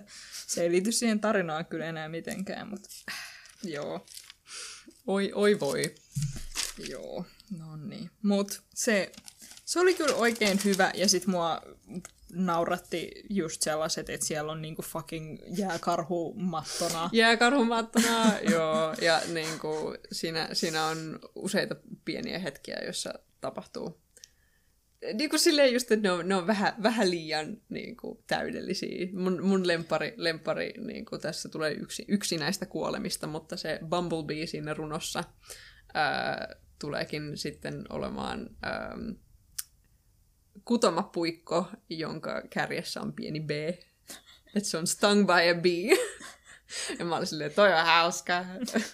Joo, jotkut noista oli kyllä just ihan koomisia. Että on, se lisää siihen. Koska sehän on semmoinen sopivan over the top. Tavallaan sen takia se tuntuu niin hölmöltä, kun ne ottaa sen niin tosissaan aina välillä, koska se on just silleen, siellä on jääkarhu lattialla. Ja sen jääkarhun suussa on ase yhdessä kohtaa. Se näyttää niin tyhmälle. Se on niin hauska. Mut sit ne on silleen, vakavaa, tänne se oli piilotettu. Mut joo. No niin, mennään eteenpäin. Mä vaan halusin raivata tästä nimestä. Se on täysin validia, mutta joo, että tossa on meille hyvä tällainen ponnahduslauta meidän seuraavaan teokseen, joka on Knives Out. Eli Knives Out. Menestyksikäs dekkarikirjailija Harlan Thrombey kuolee harvinaisen väkivaltaiseen itsemurhaan syntymäpäivänään, kun hänen mittava perintönsä meneekin hänen henkilökohtaiselle avustajalleen Martalle, alkaa perheenjäsenten pöyristynyt kamppailu saada se takaisin. Salapoliisi Benoit Blanc saapuu selvittämään epäilyttävää tilannetta tuntemattoman henkilön pyynnöstä, ja perheen sisäinen kateuden ja epäilyksen vyyhti alkaa purkautua. Voidaanko me vaan aloittaa siitä, että tämä on vaan niin hyvä? Tämä on vaan niin hyvä. Tämä on niinku sellainen, että... Tässä on joitain niitä poliittisia juttuja, mun mielestä ne ei ole kyllä ehkä ihan niin pahoja, mutta jos nyt kun tulee joululomat ja sitten on suvun kanssa jossain ja sitten pitäisi laittaa elokuva, jolla pitäisi aina miellyttää mahdollisimman monia, niin kaikki ei tykkää toiminnasta, kaikki ei halua jotain vakavaa draamaa, niin tämä on tarpeeksi kevyt, tässä on mysteeri keskellä. Tässä on, mä laittaisin, tää on nyt mun sellainen, että jos pitää laittaa elokuva, joka todennäköisesti kaikki semisti viihtyy sen seurassa, kyllä, niin tää olisi se leffa, minkä mä pistäisin. Kyllä, sanoisin samaa. Tää on silleen vaan kauttaaltaan viihdyttävä elokuva tosi monella tapaa. Ja sitten lisämausteeksi tämä on myös poliittinen kommentaario. Näinpä. Voiko parempaa olla? Voiko parempaa olla. Mutta joo, siis Rian Johnsonin ohjaama 2019 tullut elokuva. Mä näin tämän leffateatterissa. Ja mulla niinku, erityisesti tämän elokuvan estetiikkaan liittyen paransi sitä katsomiskokemusta se, että mä kävin katsomassa tämän pienessä yksityisomisteisessa glasgowlaisessa elokuvateatterissa, jonka niinku sisusta oli 70-luvulta jäänyt. Eli siellä oli sellaiset... Niinku, suoraan jatkoa siitä elokuvasta. Juurikin. Niinku sellaiset ruskeat nahkapenkit ja niinku silleen tosi matalat. Ja sitten niinku seinillä oli sellaista niinku tosi rumaa koristelua. Erinomaista. Ei ole tollasia kuule. Vaikea enää löytää täältä päin. Niin, ei niitä ole. Joo, tää on silleen kaikessa viihdyttävyydessään ja huumorissaan myös vaan tosi sujuva ja menevä ja hirveän hyvin kasassa oleva elokuva. Narratiivisesti. Niin, nimenomaan. Se on osittain se syy, minkä takia sitä just, mun mielestä se on vaan kaikin puolin niin hirveän hyvin kasassa, kyllä, että se on semmoinen tarpeeksi niin kuin lepposa ja sitten, että se on koominen, mutta se ei ole sen pääjuttu, koska komediathan voi olla semmoinen, että se huumori niissä ei iske kaikille. Niin tässä on koomisuuksia, mutta se ei ole se pääpointti, vaan se pääpointti on tavallaan kuitenkin se mysteeri. Niin, se on vaan... Se on vaan niin. Ja sitten siinä on hirveän hyviä semmosia pikkuyksityiskohtia, jotka on mietitty, että se on vaan kauhean, kaikin puolin niin kauhean tarkkaa, ja sitten se on kuitenkin niin nykyhetkeä, että se ei tunnu just semmoiselta jotenkin vaan vähän vanhanaikaiselta Agatha Christie-adaptaatiolta. Niin, että siinä on selkeästi se asetelma, että siinä on just tämä rikas perhe, jolla on tämä talo, siinä on rajattu määrä ihmisiä, suurin osa sitä tapahtuu tässä talossa. Ja kaikilla, tai lähestulkoon kaikilla on motiivi. Joo, kyllä. Et siinä on just se, että no ne... Lapset nyt se lähtökohtaisesti on silleen, että okei, no lapset ei todennäköisesti nyt ole tehnyt tätä, koska ne on vielä aika teinejä kuitenkin. Joo. Ja sitten Linda, joka on tämä perhin vanhin tytär, niin se on tavallaan vähän turhan fiksu ja se oikeasti vähän jopa suree tätä isää. Ja se näytetään silleen, että no, toi ei vaikuta, että se nyt tarvii tätä, koska sillä on rahaa muuteskin. Mutta sitten ne muut, niin niillä tavallaan kaikilla on niin kuin motiivi siinä. Kyllä. Niin sitten se just antaa sen, että silleen, kuka tahansa voi olla lähestulkoon syyllinen. Ja sitten sitä voi itse ryhtyä selvittämään, että vaikka siinä kerrotaan, että murha tehtiin näin ja näin, mutta sitten siinä kuitenkin... Tehdään selväksi, että tähän liittyy jotain muutakin. Mutta... Kyllä, siihen on ekstra kerros. Kyllä, donitsin sisällä. Juurikin. Et, tässä on selkeästi sellainen, tässä on tosi selvää se, että Rian Johnson rakastaa whodunit-genreä. Tämä on niin selkeä tällainen rakkauden tunnustus sille genrelle ja sen estetiikalle. Niin. Ja siis se on niin tietoinen siitä, juurikin. Koska siinähän esimerkiksi sanotaan, kun se talo on niin kuin vain straight-murhatalo. Ja sitten siellä on sellaisia salakäytäviä, ei nyt ehkä salaikkuna tai salaovi. Ja paljon epämääräisiä niinku veistoksia, siinä on se kirjahylly, jossa on vaan päitä. Joo. Et ne on niinku jotain oheiskamaa, koska sen omistaa tällainen tää Harlan Thrombey, joka kirjoittaa siis mysteerinovelleja. Romaaneja. Et siinä on niinku se lisäkerros myös siinä, että tää murhan tai... No, rikoksen uhri on itse dekkarikirjailija. Niin, ja sit se asuu sellaisessa fucking niinku mysteerikartanossa. Joo. Ja sit siinä sanotaankin, että talohan on basic luku jostain Cluesta. Ja sit siinä on just tää niinku perhe, joka edustaa silleen Amerikan eri niinku fragmentteja, enemmän kaikki vähän yläluokkasta, mutta kuitenkin kyllä. eri niinku fragmentteja sitä yläluokkaa. Niin, tai silleen, mun mielestä ne, niinku ne perheenjäsenet on tavallaan edustaa, just silleen yläluokkasta, mutta erityisesti niinku valkoisia amerikkalaisia. Joo, ehdottomasti. Joo. Et siinä on just niinku ne silleen avoimesti rasistiset, niinku, mutta silleen kinda kierrellen. Siinä on ne just enemmän avoimesti rasistiset, ja sitten nämä, jotka on silleen, ulkomaalaiset on okei, jos ne tulee oikeita reittejä. Joka on vaan piilorasismia. Niin. Ja sitten nämä niinku, muka silleen, enemmän niinku, hippityypit, mutta jotka vaan rahastaa sellaisen niinku, kristallinonsenssilla. Kyllä, juurikin. Et se on enemmän tällainen, siis hetkinen, Gwyneth Paltrow-tyyppinen niinku, liberaali, mut oikeastaan sekin on vaan semmos niinku performatiivista joo. Ja niinku just tää Gwyneth Paltrow tai siis toi Joni, jota näyttelee Toni Collette aivan mainiosti. Se on niin hyvä! Mutta Toni Collette on vaan niin hyvä aivan kaikessa. Se on ihan... Se on niin 10/10. Mutta siis sen tytär siinä myös on niinku silleen, että se on niinku woke, mutta sit pahan paikan tullen se kuitenkin lopulta ei tee tavallaan sitä, mitä se... Sekään ei ole valmis antamaan pois. Niin, että se ei ole valmis uhraamaan asioita niin kuin oikeuden puolesta. Niin, että se just tavallaan semmoinen, että valmis periaatteessa jossain määrin taistelemaan siitä, mutta ei valmis antamaan pois mitään, mitä sillä on. Joo. Vaikka nekään ei ole mitenkään, miten se olisi jotenkin ansainnut, vaan että sillä vaan oli rikas pappa, joka antoi sille rahaa. Juurikin. Ja niin kuin sitten tietenkin tässä on se vastakkainasettelu, että tässä on tämä perhe ja sitten meidän päähenkilömme, henkilökohtainen avustaja Marta, joka on epämääräisesti jostain latinoamerikkalaisesta maasta kotoisin. Sitä ei koskaan varmisteta, mistä hän on.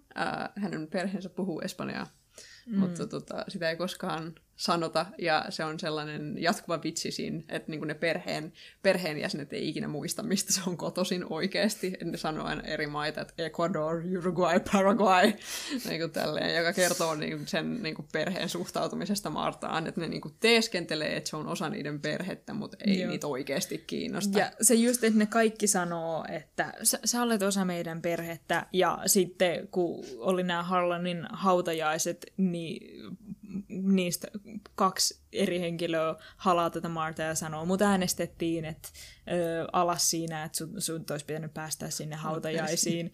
Ja he ovat kaikki valhettelijoita, mutta tämä asetelma jo heti tuo tähän sellaisen niin kuin freesiyden tavallaan, koska kun miettii brittiläisiä whodunit narratiiveja, niin jos siinä on palvelusväkeä, ne on aina sivuhenkilöitä. Niin. Ne on aina sivuhenkilöitä, ne usein joko kuolee tai ne on syyllisiä, joka kertoo taas niin kuin englantilaisesta kulttuurista aika paljon tai niin kuin näistä silleen, kirjojen alkuperästä. Niin. Mutta tässä on just silleen päätetty, että meillä on niin kuin työväenluokkainen hahmo, joka on selkeästi alakynnessä niin kuin valta-asetelmassa tässä, ja se on meidän päähenkilö. Hän on vaan niin hyvä tyyppi. Marta on niin kovin hyvä ihminen, ja se onkin yksi iso osa hänen niin kuin, tarinan kaartaan. Nämä kaikki hahmot tavallaan esitellään, kun siinä on nämä syntymäpäiväjuhlat. Ja sitten näytetään vähän tapahtumia tästä juhlista. Että tulee semmoinen just ilmi, että mitä vähän semmoista just karikatyyriä nämä kaikki edustaa. Joo. Ja just minkälainen suhde niillä on vähän siihen Harlaniin, koska esimerkiksi just tämä vanhin tytär Linda, niin se on silloin oma yritys ja se on niinku semmoinen itsensä tehnyt yrittäjä. Ja sitten myöhemmin toki mainitaan, että se sai tuolta Harlanilta ison lainan ja sillä pystyy tekemään sen yrityksensä. Mutta sitten nämä muut niinku veljet, niin ne on täysin sidottu siihen isän tai Harlanin näihin kirjoihin. Ne tekee tavallaan sille töitä, mutta neille ei ole tavallaan mitään semmoista omaa, mitä ne olisi tehnyt, vaan ne kaikki niiden työ on sidottu vaan täysin siihen, niin kuin, että Harlan tavallaan tekee sen kirjan ja sitten ne vaan painaa sen. Joo, ja niin kuin, tässäkin silleen, tässä on niin selkeästi myös se, että tämä amerikkalaisen unelman niin kuin, piikittely. Että just se, että tämä Linda on silleen, että I built my business from the ground up, ja sitten se just on saanut sen niin kuin, 1 000 000 lainan, niin se on just tavallaan siinä puhutaan tosi paljon siitä, kuinka varallisuus periytyy. Niin. Ja sit nämä on esitelty nämä hahmot, ja sitten tämä murha tapahtuu. Me nyt spoilataan tämä murha. Se saattaa näkyä niissä trailereissa. Peräti jopa, joo.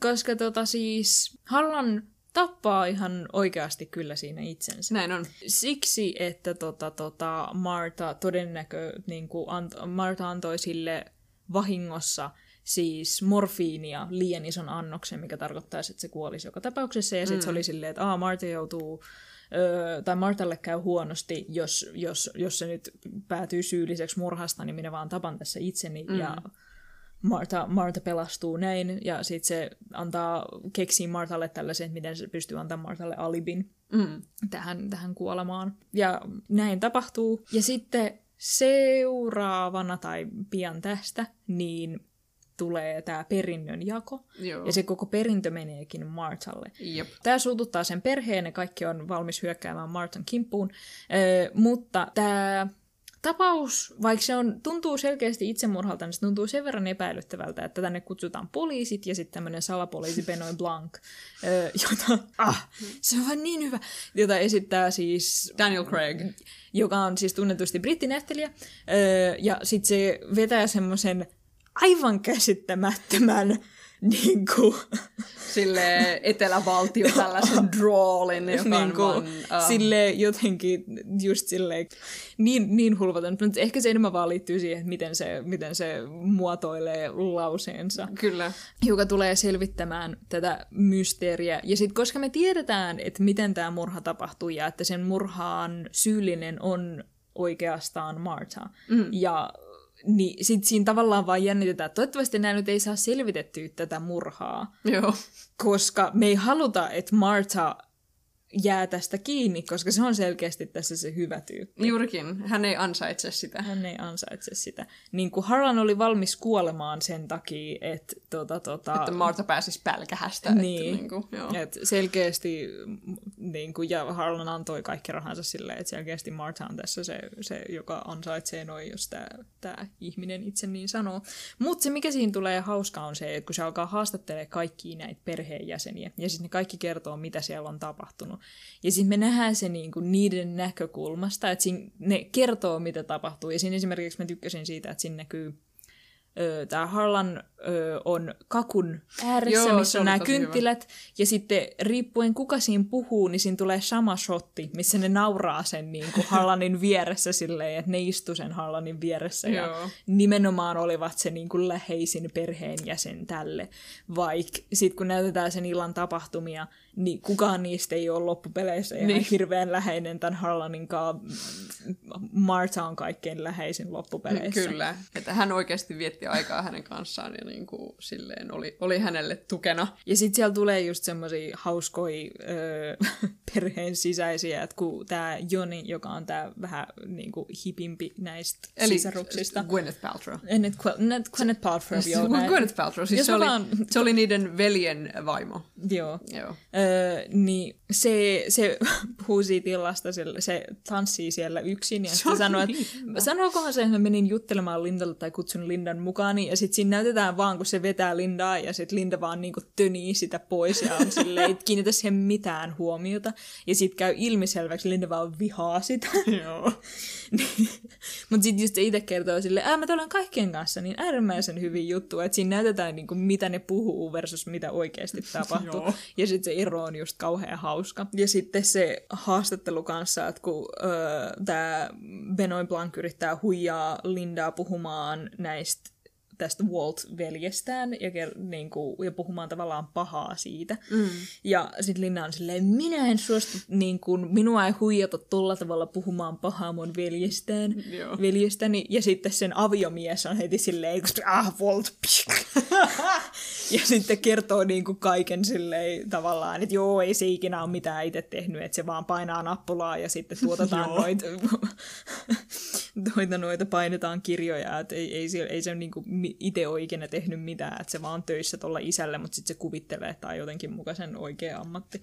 Et joo, siis siinä on vaan koko tämä niinku, tavallaan kärjistäminen, joka toimii kauhean hyvin, koska sillä on pohja totuudessa tavallaan. Joo, ja niiden vertailu on just semmoinen, että se on hauska ja sitten se kertoo niistä hahmoista hirveästi ja sitten se on kauhean just piikittelevä siihen Amerikan unelmaan. Niin, tai silleen niin kuin amerikkalaisuuteen tai tällaiseen niin kuin ideaan, joka oikeistolaisilla ja niin kuin valkoisilla liberaaleilla on Amerikasta. Mm. Mun mielestä yksi mun niin kuin lempparirepliikkejä tässä elokuvassa on se, kun eräs hahmo Martalle sanoo siitä, että sinä tulet minun kotiin ja yrität viedä meidän esi-isiemme tai niin kuin ancestral home. Että joo, niin kuin, just esi-isiemme kodin ja sitten siinä on silleen, Harlan Thrombey osti tämän talon 80-luvulla pakistanilaiselta kiinteistövälittäjältä. Ja niin kuin toi on taas silleen Amerikka niin kuin in a nutshell, että siinä on... Silleen, meillä on ollut tämä aina, ei ole. Ei ole ollut teillä tämä aina, te ette olleet täällä ensin. Ja just tällaiset pienet yksityiskohdat, jotka on tavallaan niin kuin amerikkalaiseen elokuvatapaan tosi suoraan kerrottui, että ei tämä ole mitenkään silleen hienovarainen niin kuin metafora tai mitään, sen saa tosi selkeästi siitä niin kuin irti. Mm. Mutta silti se on sen verran hauska, että se toimii tosi hyvin. Joo, ja siis, ja niitä on niinku, ne on tavallaan, miten se nyt sanoisi, ne on tarpeeksi lyhkäisiä. Joo. Tai just semmosia, että siellä vaan on semmosia pieniä detaileja. Toi on vaan yksi lause. Niin, ja sitten se toistuu tavallaan monessa eri osuudessa. Kyllä. Mutta siihen ei jäädä jotenkin junnaamaan sitä vaan, että se vaan niinku snäpisti menee näppärästi eteenpäin. Kaikki mahdollista, se vaan niin hirveästi semmosia pieniä detaileja. Vähän niin kuin, että se Harlan sanoo siellä, että pitää tunnistaa tämä stage niinku lavaproppi oikeasta veitsestä. Joo, ja sitten se toistuu siellä lopussa, kun ei tunnisteta tällaista niinku feikkiveistä. Ja sitten esimerkiksi se, että kenelle ne koirat haukkuu aina ulkona. Niin tietenkin, kun ne ei Martan nähdessään, ne ei hauku. Mutta sitten jos sinne tulee joku muu, niin sitten ne haukkuu. Ja sitten siellä, kun kerrotaan niitä illan tapahtumia, ne kuullaan, että ne koirat haukkuu, niin sitten tiedetään, että joku on. Jonkun muunkin kuin Martan täytyy olla tuolla, koska minkä takia ne koirat haukkui. Niin, että siinä on tosi paljon sellaisia payoff-hetkiä. Että siinä on just silleen, että siinä asetetaan joku juttu ja sitten se palaa ja sä oot silleen, jes, vitsikö hyvä. Ja siinä tulee just se koko loppu, kun siinä kerrotaan sen illan tapahtumat, niin sit niistä tavallaan saa sen kaiken, että jos niihin vaan osaa kiinnittää huomiota, tulee kyllä semmoinen, että tässä on muustakin kyllä kyse. Ja sitten ryhdytään selvittämään tätä toista mysteeriä tämän pelkän kuolemamysteerin ohella. Kyllä. Se muuten, Benoit Blanc ei ole erityisen hyvä salapoliisi. Se on ihan paska. On. Silleen hassu subvertaus. En mä tiedä, kyllä senkin täytyy olla tarkoituksella, tämä tuntuu niin huolellisesti tehdyltä. Että kyllä se nyt aina sen selvittää, mutta ihan vahingossa. Niin, ja kun sehän selittää siitä the trajectory of truthista, että siitä totuuden kaaresta, että minä vain jatkan ja sitten totuus putoaa jalkoihini, joka on vaan niinku. Ja sitten niin tapahtuu. Niin se tapahtuu. Vaan kulkee eteenpäin, kun mikäkin dorka, ja sitten siellä lopussa se vaan silleen, katos, no sehän ehkä kävi näin. Et sille ei ole sellaista Sherlock Holmes, Hercule Poirot hetkeä, jolloin se löytää. Se löytää mutaa, mutta that's kind of it really. Mutta siinäkin toi Martha ehtii piilottaa ne kaikki, koska sehän kulkee, kun se on silleen, luulen, että Martha on tämän keskellä, ja sitten Marthan kaa kulkee siellä etsimässä niitä todistusaineistoja, ja sitten Martha vaan tuhoaa ne kaikki. Silleen. This moron, joka ottaa mukaan tyypin, joka tulee tuhoamaan sen todistusaineistot. Ai. Ja. Sekin oli just hauska detail, että siellä oli ne videolla ne valvontanauhat. Kyllä. Siinäkin on se repliikki, jossa se niiden valvonta systeemin hoitaja on silleen, tässä on meidän moderni teknologia, sitten on VHS. Tässä on niin monta hyvää repliikkiä. Niin, mutta joo, se kirjoitus on vaan niin ässä. Tämähän nyt on tullut tästä toki meidän hypetykset selkeä, mutta tämähän, se takia se itsessään on jo niin hassuva kuin hauska tämä on verrattuna just tämmöisen prestige-englantilaiseen vakavasti otettuun adaptaatioon. Niin. Kun tää heittää läppää siitä itse genrestä ja sitten siitä tietenkin yhteiskunta, miniatyyri, tässä luokkayhteiskunnasta. Ja se, että kun ekan kerran tää Ransom, joka on niitten persereikä nuori mies. Näyttelee Chris Evans, joka on tosi huvittavaa, koska se on myös Captain America. Niin se lisää siihen myös metatasolla. Joo, et ekan kerran kun se näkee tämän Benoit Blancin, se vaan silleen CSI, KFC.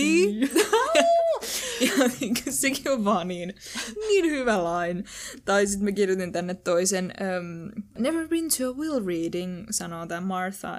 Ja sitten Blanc sanoo, think of it like a game show, but think of a community theater production of a tax return.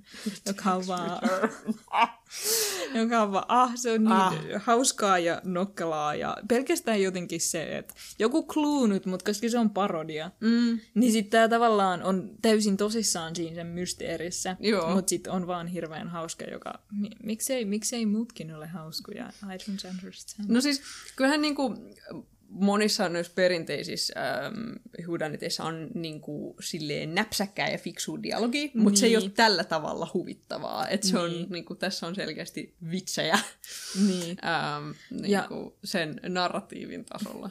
Niin. Ja totta, ja sitten esimerkiksi toi, kun perhe lähtee Martan perään, kun käy ilmi, että Marta saa tämän perinnön, niin sitten Joni sanoo sille DM me on Instagram. I'm not on Twitter anymore, DM me on Instagram. Koska se kertoo niin paljon siitä hahmosta, ja sitten on vaan niin hirveän hauska, Niin, tai kun sillä on se sen oma brändi. Niin. Flam. Joka on siis selkeästi Goop. Niin. Se on niin... Mä nautin siitä kyllä niin kovasti. Ja sitten se kans, että toi, kun Martha saa sen perinnön, ja sitten ne on ihan silleen, miksi? Ja sitten olikohan silloin Linde, joka sanoo sille, were you boinking my father? Oh no! Sitten siinä on se natsinuori, kun siellä on Waltin internet... Trolli. Alt-right trollin natsipoika, joka on ylletään 15 tai jotain. Niin sekin, mikä se sen repliikki on? Like, were you having sex with my granddad, you filthy anchor baby? Joka on vaan niin hirveä repliikki. Mutta siis, koska se konteksti on sellainen kuin se on vaan niin, se on niin hauskaa. Mä repeen silleen joka kerta, kun tää niinku fucking... Just sellainen prep school niinku natsipoju, joka on koko ajan Twitterissä, on vaan silleen, how dare you. Joo. Tässä nyt silleen lyhyt spoileri siitä lopusta, koska se kuitenkin vasta kun se koko tarina tulee ilmi, sitten se koko elokuvan teema, se tulee niissä alussakin, mutta niinku vähän lisää siitä, joten spoileri nyt aivan siihen loppuun, että mikä olikaan mysteeri mysteerien takana ja donitsien sisällä. Mä selkeästi tykkään tosta lainista. Se on niin hauska. Se on niin hauska. Kun siinä ei ole mitään järkeä. Miksi siinä on reikä keskellä, jos se reikä on se fucking ihminen? No joo, whatever. Donitsin siellä. Koska, kun siis... Martha ei tietenkään tehnyt mitään pahaa. Se ei tehnyt mitään väärin loppujen lopuksi. Vaan tai siis mun mielestä se on vaan niin kauhean kivaa, että se on silleen, sä pelastuit tästä koko hommasta siksi, että sä olet hyvä ihminen. Kyllä, se on se tämän tarinan niin kuin ydin. Niin, koska se on silleen ihanan optimistinen. Se on optimistinen, mutta niinku tärkein asia on se, mikä erottaa sen niistä perheenjäsenistä, että se on valmis uhraamaan itsensä niinku oikeuden puolesta tavallaan. Että se on valmis niinku pelastamaan jonkun hengen esimerkiksi siitä, et siitä huolimatta, että sille saattaisi käydä hyvinkin huonosti, jos se tekee sen. Niin, niin se on vaan hyvä sydäminen ja se on niinku se sen pelastaja tässä. Ja just... Se, että sitä joka hetkessä palkitaan nimenomaan sen hyvistä teoista. Se, että se oli ystävä tälle Harlanille, niin sitä palkitaan siitä. Ja se, että se koko homma menee pieleen siksi, että jos ne olisi vaan soittanut ne ambulanssit, niin kuin tämä Martha olisi halunnut, niin koko homma olisi ratkennut. Ja se, että se oli tehnyt niin pitkään ja tunnollisesti sitä työtä, että se tunnistaa ne lääkkeet, koska se on vaan hyvä hoitaja. Että se kaikin puolin on vaan niin kauhean hyvä tyyppi, että jos vaan oltaisiin menty hänen mukaansa, niin kaikesta kyllä selviään, koska silleen kauhean ihanasti semmoisista niin kuin hyvistä teoista palkitaan. Kyllä, että niinku, loppujen lopuksi tässäkin niinku, tähän tilanteeseen päädyttiin, koska tämä vanha valkoinen mies oli silleen, minulla on suunnitelma. Että niinku, hän teki hyvää siinä, mutta... Niinku... Ja siihenkin se oli tavallaan hyvä, että miten sitä pedattiin. Että siinä on se, kun Linda esimerkiksi just sanoi, että sillä Harlanilla oli aina pelejä, ja sitten sun täytyy pelata niitä sen pelejä sen kanssa, että sä jotenkin lähenit sen kanssa. Niin, että tavallaan sä pystyt kommunikoimaan Harlanin kanssa, niin sun piti pelata sen peliä. Niin, ja sit tavallaan se oli myös, mikä pisti sen niin kuin alas, ja sitten se ei auttanut sen pelien pelaaminen, että olisi ollut oikeasti parempi, ettei pelaa niitä, vaan että olisi vaan aikuisten oikeasti hyvä. Tämä loppu on silleen myös symbolisempi ja niin kuin optimistisempi kuin myös perinteisissä kertomuksissa. Niissä perinteisissä ollaan silleen, tässä kävi näin, tässä oli tämä motiivi, hän menee vankilaan! Ja siis tässäkin niin kuin se pahis lopulta menee vankilaan, mutta se ei ole se pointti tässä. Mm. Vaan se tärkein asia on se, että... Martha ei mene ja se, että se saa tavallaan sen, mitä se oikeasti ansaitsee. Kyllä. Hyvänä ihmisenä, ja se on niin kuin se pääpointti siinä. Mm. Niin kuin, tietenkin hyvä, että Ransom jää kiinni. Ransomista muuten taas mainio pikku detail, se, että sillä on aina villapaidat, koska se on niin kuin wolf in sheep's clothing. Näin on. Ah. Niin kuin, kaikki niin hyvää. Ja tavallaan sekin on niin subvertaus, että se Ransom on perseestä, ja se on perseestä. Se vaan on oikeasti perseestä. Et kun sä oot silleen, hän on epäilyttävä. Kun se kävelee ekan kerran sisään. Miksi se tulee vasta nyt? Tämä on outoa. Se sanoo tälle Harlanille, että I'm warning you. Ja sitten se on hetken kiva Marthalle. Ja sit sä oot silleen, entä jos hän ei olekaan paha? Ja ei, on se paha. On se paha. Se vaan... Sekin on vaan kauhean tyydyttävää, koska niin kuin Ransom myös vaan edustaa sitä silleen... Hän on rikas valkoinen mies ja hän käyttäytyy sillä tavalla. Kyllä. Se on kiva lisäys myös tähän taas. Että siinä vaan nyt oikeasti ollaan silleen, että joo, ei kyllä, ei, no redeeming features. Kun sä uskot, että joku on perseestä, se todennäköisesti on. Kyllä. Se oli myös, joo, se oli hauska subversio. Mä muuten vielä yhden hauskan pikku detailin huomasin siellä, minkä mä nyt tuon tässä esiin. Kun Linda siinä lopuksi löytää sen kirjeen, niin, koska se mies ei tajunnut heittää sitä menemään. Se vaatteli, että siinä ei ole mitään, ja sitten oli sen salakielisen isän kanssa. Kyllä. Sekin oli musta ihan hauskaa, että se Linda oli selkeästi niissä lapsista läheisin sen isän kanssa, mutta sekään ei ollut yhtä läheinen kuin Martha kuitenkaan. Ja sitten se lukee sen tekstin, niin sitten siinä aivan lopussa, kun ne katsoo ylös, kun täällä Marthalla on tämä My Coffee, My Rules. Joo. Niin sitten Richardia, sitä Lindan miestä, niin silloin musta silmä, koska Linda on alkanut sen. Joka on ihan oikein, joo, koska tosiaan paljastuu aikaisemmin, että Richard pettää vaimoon Lindaa. Ne. Ja Harlan tiesi tästä ja aikoi kertoa Lindalle, ja Richard sitten sai kuulla tästä eikä yhtään tykännyt. Ja se on hänen motiivinsa, mahdollinen motiivinsa. Mutta joo, ja sitten tietenkin tämä loppuu siihen ikoniseen niin kuin, shottiin, jossa Martha juo siitä kupista, ja sitten siinä vaan lukee My House, kun se seisoo siellä talossa, niin kuin siellä parvekkeella, ja katsoo sitä perhettä sieltä ylhäältä, ja siinä vaan näkee, kun se hörppää, ja My House. Oh, et se on... Tässä on mun mielestä niin kuin, whodunit-piirteenä tässä on vaan erinomaisinta se, että ihan kaikessa on payoff. Joo. Ihan joka ikisessä asiassa. On... Tässä ei jätetä mitään roikkumaan. Siis tämä on niin hirveän tarkkaan harkittu ja mietitty. Kyllä. Se on joo. Siellä on just niitä pieniä detaileja kaikkialla ja sitten ne kaikki just, niihin tulee payoff. Se on niin hyvä. Ihan kaikki. Se on erinomaista. Mä muistan, kun mä kävin katsomassa tämän, mä vaan kävelin, kun mä kävin mun kämppiksen kanssa katsomassa tämän leffan, ja kun me käveltiin takaisin kotiin, niin me vaan selitettiin, että tässä on ihan kaikki. Tää on vedenpitävä. Tässä ei ole mitään niinku, silleen, löysää lankaa, josta voisi vetää. Erinomaista. Ainoa. Miksi ei Benoit Blanc haistanut sitä oksennusta siellä autossa? Luulisi, että se nyt olisi vähän hyvä haissu. Pointti. Se oli Big Gulp mukissa, siinä oli kansi päällä. Se on totta. Mäkin ajattelin, että ehkä se kansi vähän kuitenkin silleen, oli vähän hillintä tämän oksennuksen hajua, mutta luulisin, että se nyt oksennus olisi vähän haissu siellä kupissa. Niinpä. Valituskirje Rian Johnsonille. Mutta ei, kiitos herra Johnson.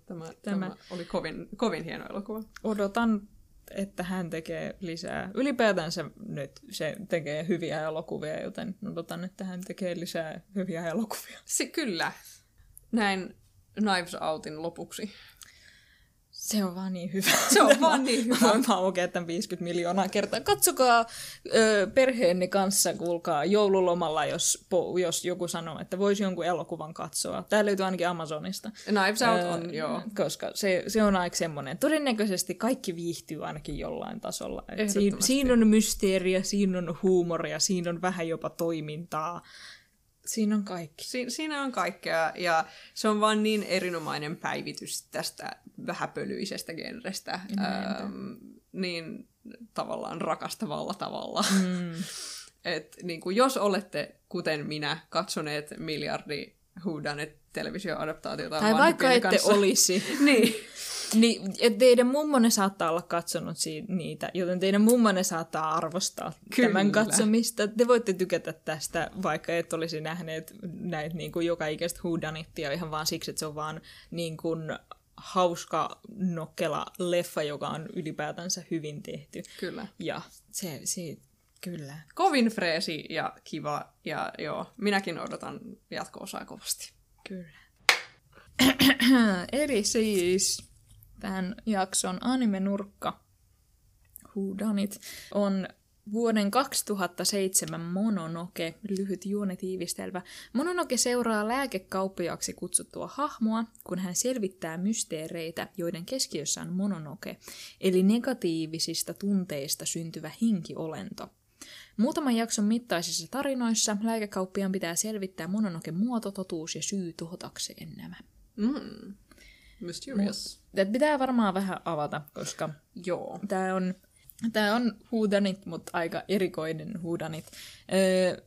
No se, ensinnäkin ehkä siinä on just se, että se sijoittuu eri aikakausille, koska tässä on 2-3 jaksoa pitkiä niin kuin tarinan kaaria. Suurin osa niistä tuntuu sijoittuvan Edo-kaudelle. Mm. Viimeisen niistä on Taisho-kaudelle, joka on 1900-luvun alkua tai 1800-luvun loppua. Sen takia niillä on länsimaalaisia vaatteita. Joo, niin mä ajattelin, että tässä on kohtuu suuri hyppy, kysymysmerkki. Mutta sitten tämä lääkekauppias hahmo muuttumattomana kulkee näissä kaikissa tarinoissa, joita me voidaan olettaa, että se on joku tämmöinen itsekin mahdollisesti henkiolentoinen tai ei täysin ihminen, koska se elää selkeästi niinku, läheisikuisesti. Onko tämä niinku 100 vuotta, 200 vuotta? Ainakin 100. 100, okei. Okay. Selvä, koska mä olin vaan silleen ihan perillä näistä kausista. Siinä hajukeississä siellä yhdellä oli... Siinä oli tämmöisessä niin kuin enemmän Kiinasta tulleet vaatteet, jotka oli enemmän heidän kaudella. Mä en ole yhdestä niistä aivan 100 varma, että se saattoi olla parikin 100 okay. tai reilusti ylikin siitä, mutta mä keskiverrosti sanoisin, että se on noin 200 tai noin ehkä reipas 100 vuotta se niin kuin vaihtelu siinä. Okay. Mutta koska se ottaa niin paljon myös, että sehän ei ole, se on semmoinen rinnakkaistodellisuus Japani. Mm. Sen takia siellä on länsimaalaisia tai niinku blondeja ja tummaihoisia vaan randomisti. Varoitus ekasta 2 jaksosta niille, joille rasistiset karikatyyrit on pahoja kokemuksia, koska näissä ekassa 2 jaksossa on sivuhahmo, joka todennäköisesti ei tahallisesti ole rasistinen karikatyyri, mutta oh boy! Oh boy. Joten vaan varoitus siitä. Kannattaa silti katsoa, muuten se on hyvä, mutta niin kuin, ekasta 2 jaksosta vaan pieni warning. Hänen hahmodesignensa on kyllä. Huhhuh. No, 2007 vuonna Japani ei ollut vielä valmis. ei kauheasti ehkä ajateltu näitä asioita siellä. Mutta että se on tosi mielenkiintoista. Mulle jäi vähän epäselväksi, että niinku, onko tämä kuinka paljon ikään kuin henki maailmassa vai onko tämä vaan niinku, vaihtoehtoinen historia. Että selkeä, rinnakkaismaailma. Mä sanoisin vaihtoehtoinen historia rinnakkaismaailma, jossa just me ei tiedetä kuinka paljon tämä tyyli on vaan tyylittelyä ja kuinka paljon tavallaan ne hahmot näkee tätä kaikkea esimerkiksi ja sen sellaista. Mutta sen ensimmäisen tarinan päähahmo, niin sillä on vaaleat hiukset, mutta sitten se on täysin muuten ja tälleen, niin että sillä on tämmöinen traditionaalinen kampaus tai sen ajan kampaus ja sitten kimonot päälle jne. Niin, mutta sitten se vaan selkeästi on länsimaalainen. Joo, se on tosiaan siinä, se mikä mua myös yllätti siinä oli myös se tyyli on sellainen, että siinä just ei aina saa selvää, että mitä ne hahmot näkee ja mikä siinä on niinku todellista, koska se koko juttu on vaan, kaikki ne tilat siinä on absurdeja, niinku tällaisia jotkut niin kuin, ikuisesti jatkuvia tällaisia epämääräisiä niin kuin, värin ja niin kuin, käytävien tällaisia jatkumoita, jotka on vaan... Siis mun mielestä niin kuin, paras sana kuvaamaan niin kuin, tämän sarjan maailmaa on vaan painajaismainen, mutta niin kuin, parhaimmalla mahdollisella tavalla, koska siis sitä on vaan niin se on niin upeata katsottavaa, mutta sitten siinä sä myös oot vaan silleen, koska siinä on niin paljon niin esimerkiksi silleen, melkein sellaisia niin Escher-tyylisiä niin rakennuksia, että ne ei ole ihan yhtä mahdottomia, mutta niissä on sellainen... Niissä on kyllä sitä samaa. Jotkun niistä on selkeästi juonipointteja. Vähän niin kuin tässä ekassa tarinassa, kun tämä lääkäkauppias avaa ne ovet ja sitten se vaan jatkuu ikuisesti. Joo. Niin siinä kerrotaan, että aina jumissa tässä huoneessa, koska Mononoke teki jotain. Kyllä, juurikin. Ja sitten se on pointti. Mutta sitten esimerkiksi se laiva, se vaan on silleen tyylikeino. Joo, kyllä. Tuntuu olemaan suurimman osan ajasta, että se on ihan suhteettoman korkea ja siellä vaan niinku jatkuu niitä kerroksia. Mutta sitten... Mitä enemmän ne Mononoke tietenkin vaikuttaa siihen tilaa, sitä myös mukautuvampia se on, mutta se on kyllä totta, että se jää. Joo, siinä on tosi vaikea orientoitua tosi monessa otteessa. Siinä on esimerkiksi just tämä niinku Suitsuke-jakso, tai siinä on 2 jaksoa, jossa on suitsukeiden haistelu isossa osassa.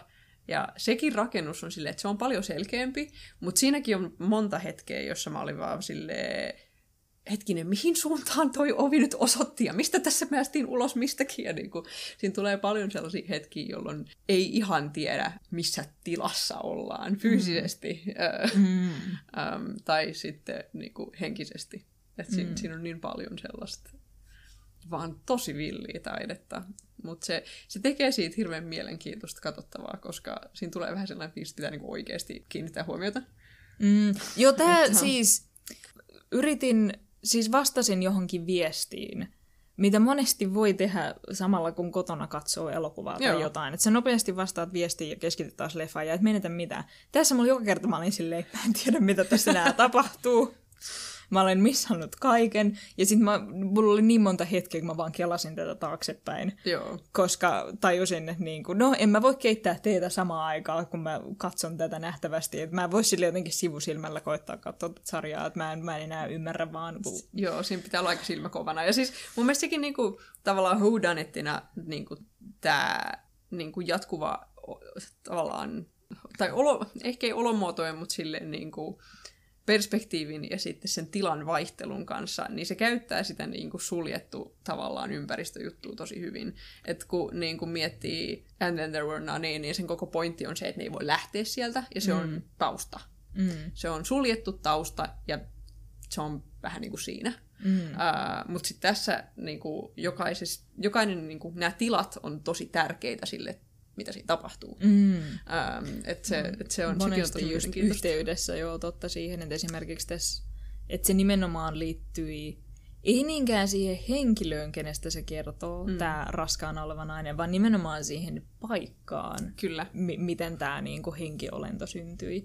Ja sitten tässä, ei tokas vaan kolmannessa tarinassa, missä on tämän niinku, maskeja vaihteleva, tai se Nopperabo-niminen henkiolento. Ja siinä on siis nainen vankilassa. Mutta sitten se on vähän sille osittain konseptuaalinen se vankila. Se on konseptuaalinen vankila, ja sekin niinku siinä kestää silleen niinku sen tarinan kaaren loppuun, että sä tajuut, että se on konseptuaalinen vankila. Niin, että se ei itse asiassa ole vankilassa, vaan tämä kaikki tavallaan tapahtuu jollain tasolla sen päässä jopa. Tai on mahdollisesti illuusio. Siinä jää vähän epäselväksi, mitä tarkkaan ottaen tapahtuu, mutta se on nimenomaan, se tilakin on niinku manifestaatio silleen, ajatuksista ja tunteista. Ne on joo. Joo, että niinku toi oli yksi niistä tarinankaarista, jotka vaati sitä, että mä oikeasti menin takaisin ja olin se hetkinen, nyt se niinku silleen, mietitäänpäs nyt uudestaan tämä. Mitä? Se on kyllä, mä pidän kauheasti siitä tarinasta, mutta se mulki on pieni semmoinen, tässä jätettiin tämä vähän avoimeksi, ja kyllä tässä niinku on silleen järkeä, mutta... Mitä mieltä sä olit tästä? Koska kun mä tämän valkkasin, mä olin silleen, tää on hyvä idis, ja sit mä itse meni pieni hetki, ja mä olin silleen, olikohan tää hyvä edes? Koska tää on niinku, tää sijoittuu Japanin historiaan, ja jos ei Japanin historiaa tunne, niin sit se on vaan estetiikka. Mutta sit se... Tavallaan se historia ei ole niin väliä, mutta toisaalta se sekoittaa sitä tai tekee siitä vähän ehkä haastavamman. Ja siinä on niin hirveästi niitä henkimaailmajuttuja. Ja sitten se tyyli on tosi silleen överi. Ja tämä ei vaan selitä ihan liikoja tämä sarja silleen ylipäätään. Joo. Ja se on joo, kyllä. Siis ainoa minkä takia mä ajattelin, niin kyllä mä voin tätä suositella, että mäkin katsoin tämän silleen suht aikaisin, ilman että mä tiesin hirveästi Japanin kulttuurikonteksteista sun muista ja pidin tästä, niin mä ajattelin, että no kyllä mä voin tätä suositella, vaikka ei olisi jotenkin ihan hirveän syvää pohjaa näihin asioihin. Mutta en mä kyllä tätä henkilökohtaisesti silleen, että jos joku esimerkiksi kuuntelee tätä podcastia, ja ne sarjat, mitä mä suosittelen sulle, ne on silleen, voisit tsekata. Niin mä en ehkä laittaa sitä niiden listalle silleen, tää on helppo ja tästä on hyvä laittaa kolmanneksi sarjakson niin. Katseluus. Joo, siis tää oli silleen, että mulla pakko myöntää, että tää oli paljon vaikeampi katsoa kuin monia muita, koska tää oli... Tai no, en mä sanoisi vaikea, mutta silleen tää oli työlämpi, koska tässä piti keskittyä niin paljon. Mutta... Niinku, ja sitten oli hetki, jolloin mä olin silleen, mitä? Mutta niinku, tämä oli loppujen lopuksi niin hyvä, ja tässä oli niin paljon pureskeltavaa, ja se oli niin upean näköinen, että mä nautin siitä kuitenkin tosi paljon, että mä tykkäsin tämän konseptista myös. Että mä olin silleen, Mr. Medicine Man, olisinpa vain yhtä cool kuin sinä. Niinpä. Sitä me kaikki mietimme. Niinpä, kunpa olisin vain yhtä rauhallinen ja kylmän viileä kuin Mr. Medicine Man. Joo, se... Kun tosiaan mä katoin 2 näistä jaksoista isäni kanssa, joka on 60-vuotias skotlantilaismies, niin hän katsoi sen ja oli silleen, jaa! No se oli kyllä villi, en tiedä mitään, mutta mikäs siinä, niin se kertoo aika paljon. Mutta siis mä tykkäsin ylipäätään myös tämän niin kuin vaan silleen, tai elokuvallisista niin kuin lainausmerkeissä keinoista. Tämä on taas, että tämä käyttää sitä, että se on animaatio hyväkseen. Tosi hyvin, että siinä on just niin kuin sitä tunnelmaa ja sitä tilaa ja sitä tarinaa selittäviä asioita niin kuin yhdessä just siinä... Suitsuke-jaksossa siinä on hahmoja, jotka vaan häviää. Kun ne siirtyy paikasta toiseen, ne vaan häviää. Ja sitten niin kun ne on toisessa paikassa. Siinä on just tollaisia mielenkiintoisia päätöksiä. Sitten esimerkiksi se, että siinä samassa jaksossa oli myös lumihiutaleita, jotka liikkui sellaisella tavalla, niin kuin ne olisi ollut joku Windows-näytön säästäjä. Joo, siis kun ne lumihiutaleet ei vaan putoa alaspäin, vaan ne putoaa hetken alaspäin, ja sinne kääntyykin oikealle, menee hetken oikealle, ja sitten jatkaa putoamista. Joo. Ja sitten siinä on monta lumihiutaletta, jotka liikkuu tällä tavalla, ja ne kääntyy jommalle niin kuin oikealle tai vasemmalle, ja sitten menee pienen hetken oikealle tai vasemmalle, ja sitten jatkaa matkaansa alaspäin siitä taas, niin... Ja niinku siinä oli niin paljon tollaisia pieniä niinku yksityiskohtia, joista vaan, niinku, jotka tavallaan vähän sekoitti sitä fiilistä, että niinku, hetkinen, missä tämä nyt oikeasti tapahtuu, jotka teki siitä mielenkiintoista katsottavaa ja vaan silleen... Jos tätä aina mietitään, mitäköhän ne tekee seuraavaksi näillä visuaaleilla. Joo, se kyllä se pitää sitä mielenkiintoa jo pelkästään ihan yllä. Ehkä me voidaan tähän väliin puhua vähän niistä visuaaleista, koska siis tää on niinku sekasiki ja vaikka ja kuule mitä. Et tässä on ensinnäkin se kuvan pinta, siihen on laitettu sellainen vähän niinku filtteri, että se näyttää paperille. Joo. Ja sitten suurin osa tästä on sellaista, että jos on vaikkapa seinä niin, tai lattia, niin se on täysin kuvioitu. Et siinä on aina jotenkin, että siellä on joka paikassa tuntuu, että on vaan hirveästi tapetteja tavallaan, koska on hirveästi kuvioita. Ja sitten rakennukset saattaa jatkuu paljon pidempään ja niissä on paljon kuvioita. Joo. Hahmot pukeutuu silleen hyvin värikkäästi ja niillä on muodoltaan esimerkiksi tällainen oman aikansa kimono päällä, mutta sitten ne kuviot niissä, niin niissä voi olla esimerkiksi, että se on musta ja sitten siinä on vaan ympyröitä, jotka on eri värisiä. Ihan bonkers. Niin siihen aikaan sellaisia ollut, että se tavallaan muodoltaan on niin kuin historiallinen, mutta sitten pinnoiltaan se yhdistää vaikka ja mitä. Et siinä on vaan tällaista niin kuin jotenkin vähän semmoista tapettipintaa ja toistuvaa kuviota. Osittain ne tulee tuolta siis kabukista, mitä tässä ylipäätänsä käytetään hirveästi. Ne sulkeutuvat ovethan on just silleen kabuki ja boota. Bo on se, missä on maskit ja kabuki on se, missä on kasvomaalit. Tästä okay. Perinteisestä japanilaisesta teatterista ja se, miten ne puhuu, niin joissain kohdissa sellaisia, että niillä on pitkiä joitain. Mä huomasin ton muuten, ja mä olin silleen, Niin noi on just sieltä niinku kabukipuolelta. Ja sit ne Suitsuke-jaksossa. Suitsuke-jaksossa. Sitten ne kaikki klomp-äänet, niin nehän on kans kabuki-juttu. Ja se, että siinä on suoria, niin kun kohtaus päättyy, ja sitten siinä sermin ovet menee kiinni, kyllä, ja sitten ne avautuu, ja seuraava kohta jatkuu. Mistä mä tykkäsin kauheasti, koska ne käytti niitä kauhean fiksusti. Näin koska on. Ne vaan liikkui niissä kohtauksissa toiseen. Siinä tokas tarinassa, mikä sijoittuu laivaan, siinä on tämmöinen näyttelijä, oletettavasti hahmo. Se aloittaa sen muuten pitämällä ragukoota, mikä on kans tosi hauskaa, joka on siis tämmöinen puheteatteri, että kun vaan kertoo tarinaa. Niin. Se on ryhtymässä tekemään semmoista itsekehusarjaa siinä, ja sit, koska se on tavallaan turhaa meille katsojana, niin sitten ne sermit vaan sulkeutuu silleen kesken sen puheen, ja sitten alkaa seuraava kohtaus. Että sitten ne käyttää niitä vähän silleen modernisti ja vitsikkäästi myös. Samoin just aina vähän samaan tapaan käytetään, miten se medicine tai tämä niin lääkäkauppias vaan ilmestyy paikkoihin entistä koomisemmin.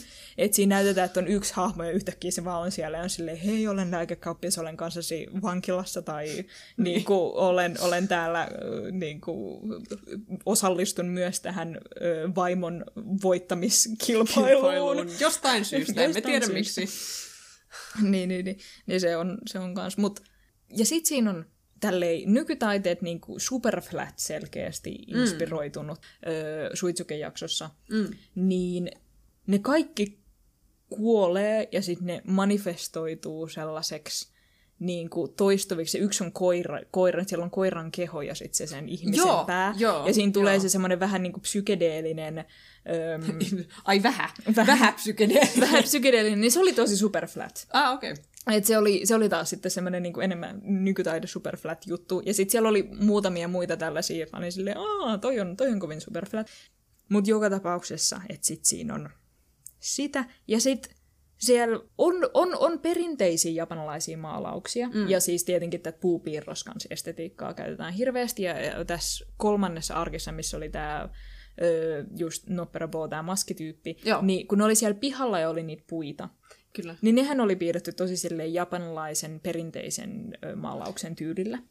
Mutta sitten taas jotkut, varsinkin seinissä vaan saattoi olla tavallaan maalaus. Ne oli silleen suoraan jostain Gustav Klimtin maalauksista. Niin olikin, siis se oli siinä laivassa. Laivassa, ja ekas jaksossa oli kanssa. Että siellä aina välillä tavallaan voisi ajatella, että siinä taustalla voisi olla semmoinen niinku käär, missä olisi perinteinen japanilainen maalaus. Niin sitten siinä ei ole perinteisesti japanilaisesta maalausta, vaan siinä on niin kuin Gustav Klimtin maalaus. Tai siitä inspiroitunut maalaus. Ja siinä on niin hirveästi koko ajan ruudulla. Ihan, siis siinä on vaan niin massiivisesti katsottavaa koko ajan. Ja, niin kuin ja se on tosi usein se myös liikkuu, joten siinä on vaan silleen, Ja siinä ei ole hirveästi, siinä ei ole niin kuin varjoja juurikaan. Siinä on kolmiulotteisuutta kyllä, että esimerkiksi jos piirretään portaat, niin totta kai ne piirretään sillä lailla, että ne on kolmiulotteiset, mutta koska siinä ei ole varjoja, niin ne näyttää kaikki tosi semmoiselta tasaiselta. Kyllä.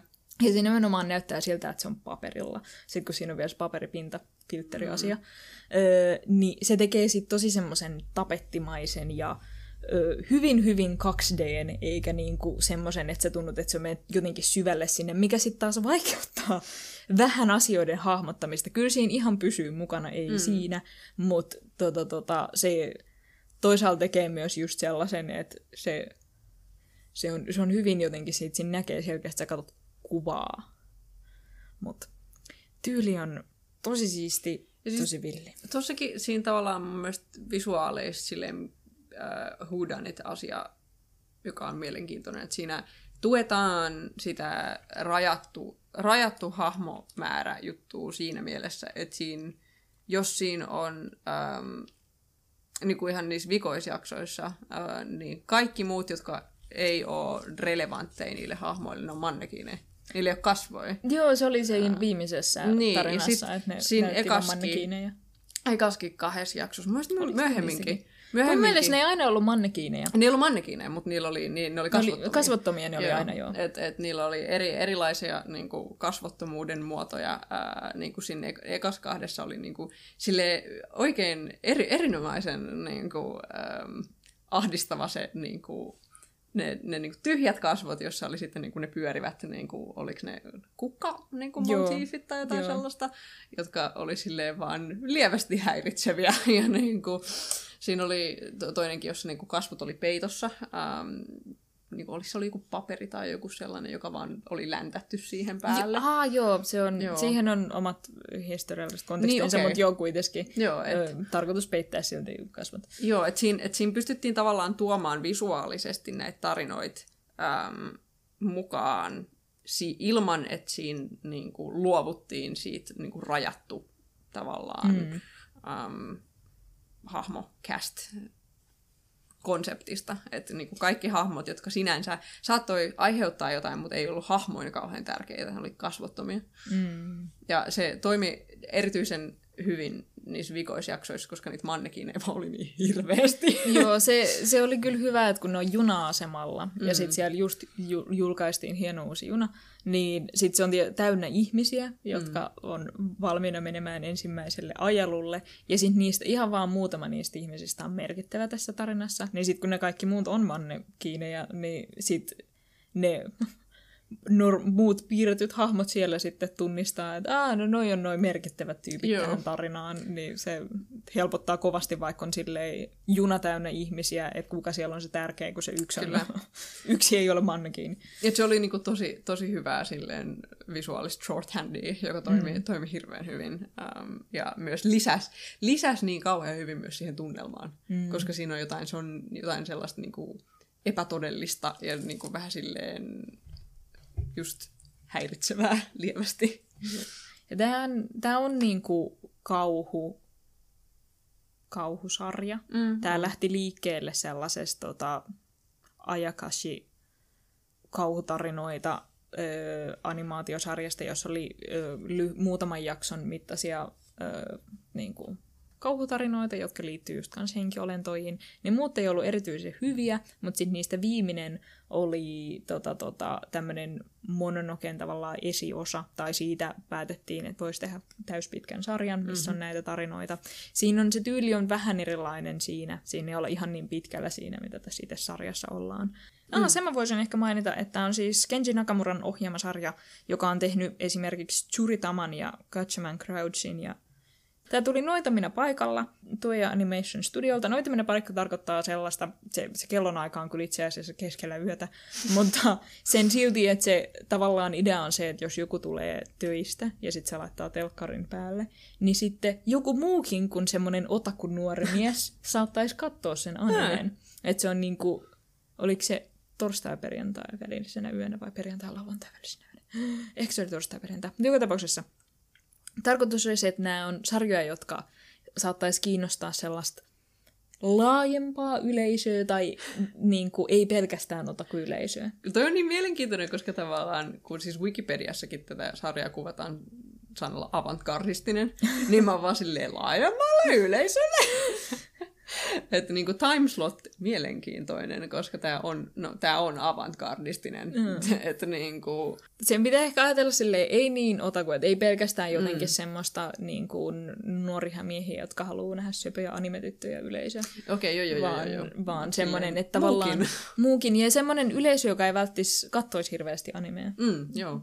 Ja siis mä voin kuvitella, että se, niin kuin, okei, nyt silleen puhtaasti länsimaalaisesta perspektiivistä, niin mä näkisin niin kuin tämän sellaisena, niin kuin, just länkkäripiireissä oltaisiin silleen, wow, taideanime, taidetta, wow, tämä on sitä korkeaa kulttuuria niin kuin tyyliin, että niin kuin, se avantgardistisuus just olisi mun mielestä sellainen konsepti, joka silleen länsimaalla siis spesifisti mä sanoisin elokuvapiireissä, olisi sellainen, wow, mutta tämähän on taideteos. Varmaan jos tämä länsimaalaiset elokuvapiirit löytäisi tänne, olisi todennäköisesti mieltä. Mutta tämä näytettiin muiden mukana. Siinä slotissa se on siis hyvä siitä, että siinä on monenlaista. Niin kuin osa niistä on ehkä tätä vähän helpommin lähestyttävää, mutta se on vaan lähinnä semmoista, että siinä voi testaa vähän erilaisia juttuja. Ja ne ei ole monesti ihan niin jotenkin kaavaan kangistettuja välttämättä. Osa niistä on semmoisia ehkä, tai silleen, on paljon maanläheisempiä Enemmän se lähinnä vaan on just se, että ne ei ole ihan hirveän otaku yleensä, mutta okay. sitten se ei ole mitenkään semmoinen, että tässä on tämä taide-anime-paikka, vaan että tämmöiset vaan pystytään tehdä osittain ehkä siksi, että ne tulee sille noitamina paikalle, että ajatellaan, että tämä saattaa löytää yleisönsä tällaisestakin paikasta, vaikka tämä ei vaikuta ihan silleen hirveän myyvälle tapaukselle sellaisessa, että niinku kyllä tälläkin, mä haluaisin tässä kyllä ohestua.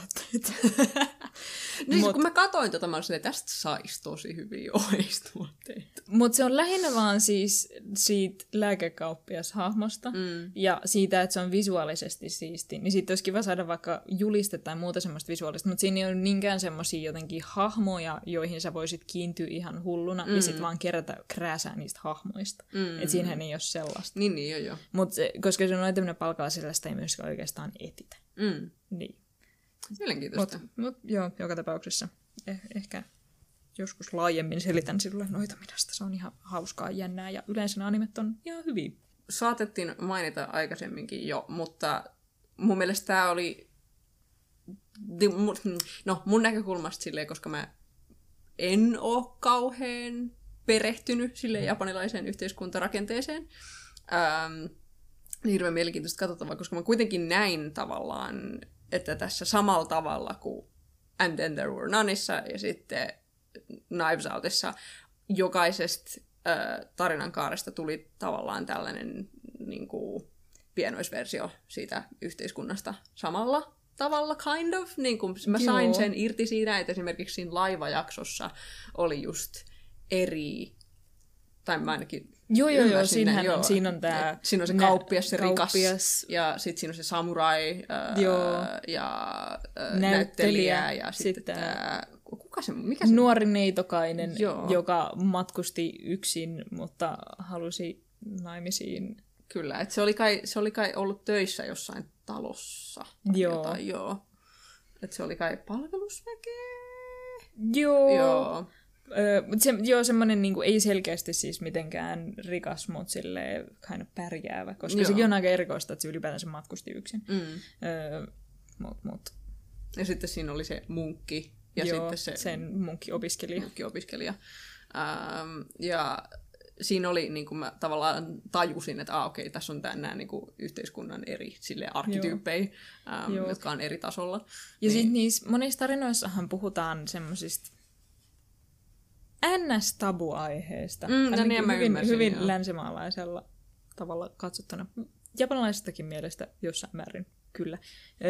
Koska esimerkiksi siinä ensimmäisessähän siinä on tällaisesta niin kuin bordellista kyse. Bordellista, niitä nyt näkee paljon viihteessä, mutta siis pakkoaborteista. Niin, juuri. Et ne oli nimenomaan abortteja, oli silleen erikoista. Ja sitten siinä tokassa on insestiä. Joo. Ja siellä on paljon sellaisia, että siellä oli, miten se nyt sanoi, yksin olevia, vähän kärsiviä naisia, ja jotka niille todettiin, että ne voi olla yksin, mikä oli tosi erikoista. Et siinä on tämä ensimmäinen tarina, missä on raskaana oleva nainen, joka haluaa synnyttää lapsensa, vaikka sen isä ei halua sitä lasta. Ja sitten se vaan lähti pakoon tämän niin kuin isän luota. Ja sitten sen lähettämää palkkatappajaa. Niin. Ja sitten haluaa siitä huolimatta niin kuin synnyttää tämän lapsen, vaikka se on ihan todella tietenkin vaikeaa ja vaarallista ja niin kuin yksinäiselle naiselle ton ajan niin kuin edokauden Japanissa. Et ei mikään semmoinen jotenkin, tosta noin vaan. Ja sillähän kyllä sanotaan siinä, että oot sä nyt ihan varmaan, että ei tämä mikään helppo juttu. Ja sitten tässä kolmannessa tarinassa on tämä onneton vaimo siellä perheessä, jossa sitä vaan kiusataan, jossa se joutuu niin kuin haaveilee vaan siitä. Siinä näytetäänkin, kun siellä on se tapetti, mikä on täynnä niitä lentäviä lintuja, jotka on vapaana. Ja sitten se itse katsoo siitä ristikkoikkunasta, niin, kun on, se on niin kuin vankilassa. Ne on kalterit. Se katsoo, siihen aikaan oli kyllä tollaisia ikkunoita, mutta niissä ikkunoissa on semmoiset kalterin näköiset puupinnitteet, joista se katsoo ulos, koska se ei ole vapaa. Ne linnut niissä tapeteissa on, mikä oli kans kauhean kiva. Ja sitten sillekin sanotaan, että sä voit lähteä sieltä, ja se on ihan okei. Joo, no siis kun siinä oikeastaan... Mä olin kai yllättynyt tavallaan, kun siinä oli tavallaan, että miksi et sinä lähtenyt? Mä olin silleen, what? Olisiko se mukaan voinut lähteä? What? Niin kuin silleen, kysymyksiä minulla on tässä. Et siinä oli just silleen, mutta sinähän olisit voinut lähteä, ja sit se on silleen, miksi minä lähtenyt? Ja mä vaan silleen,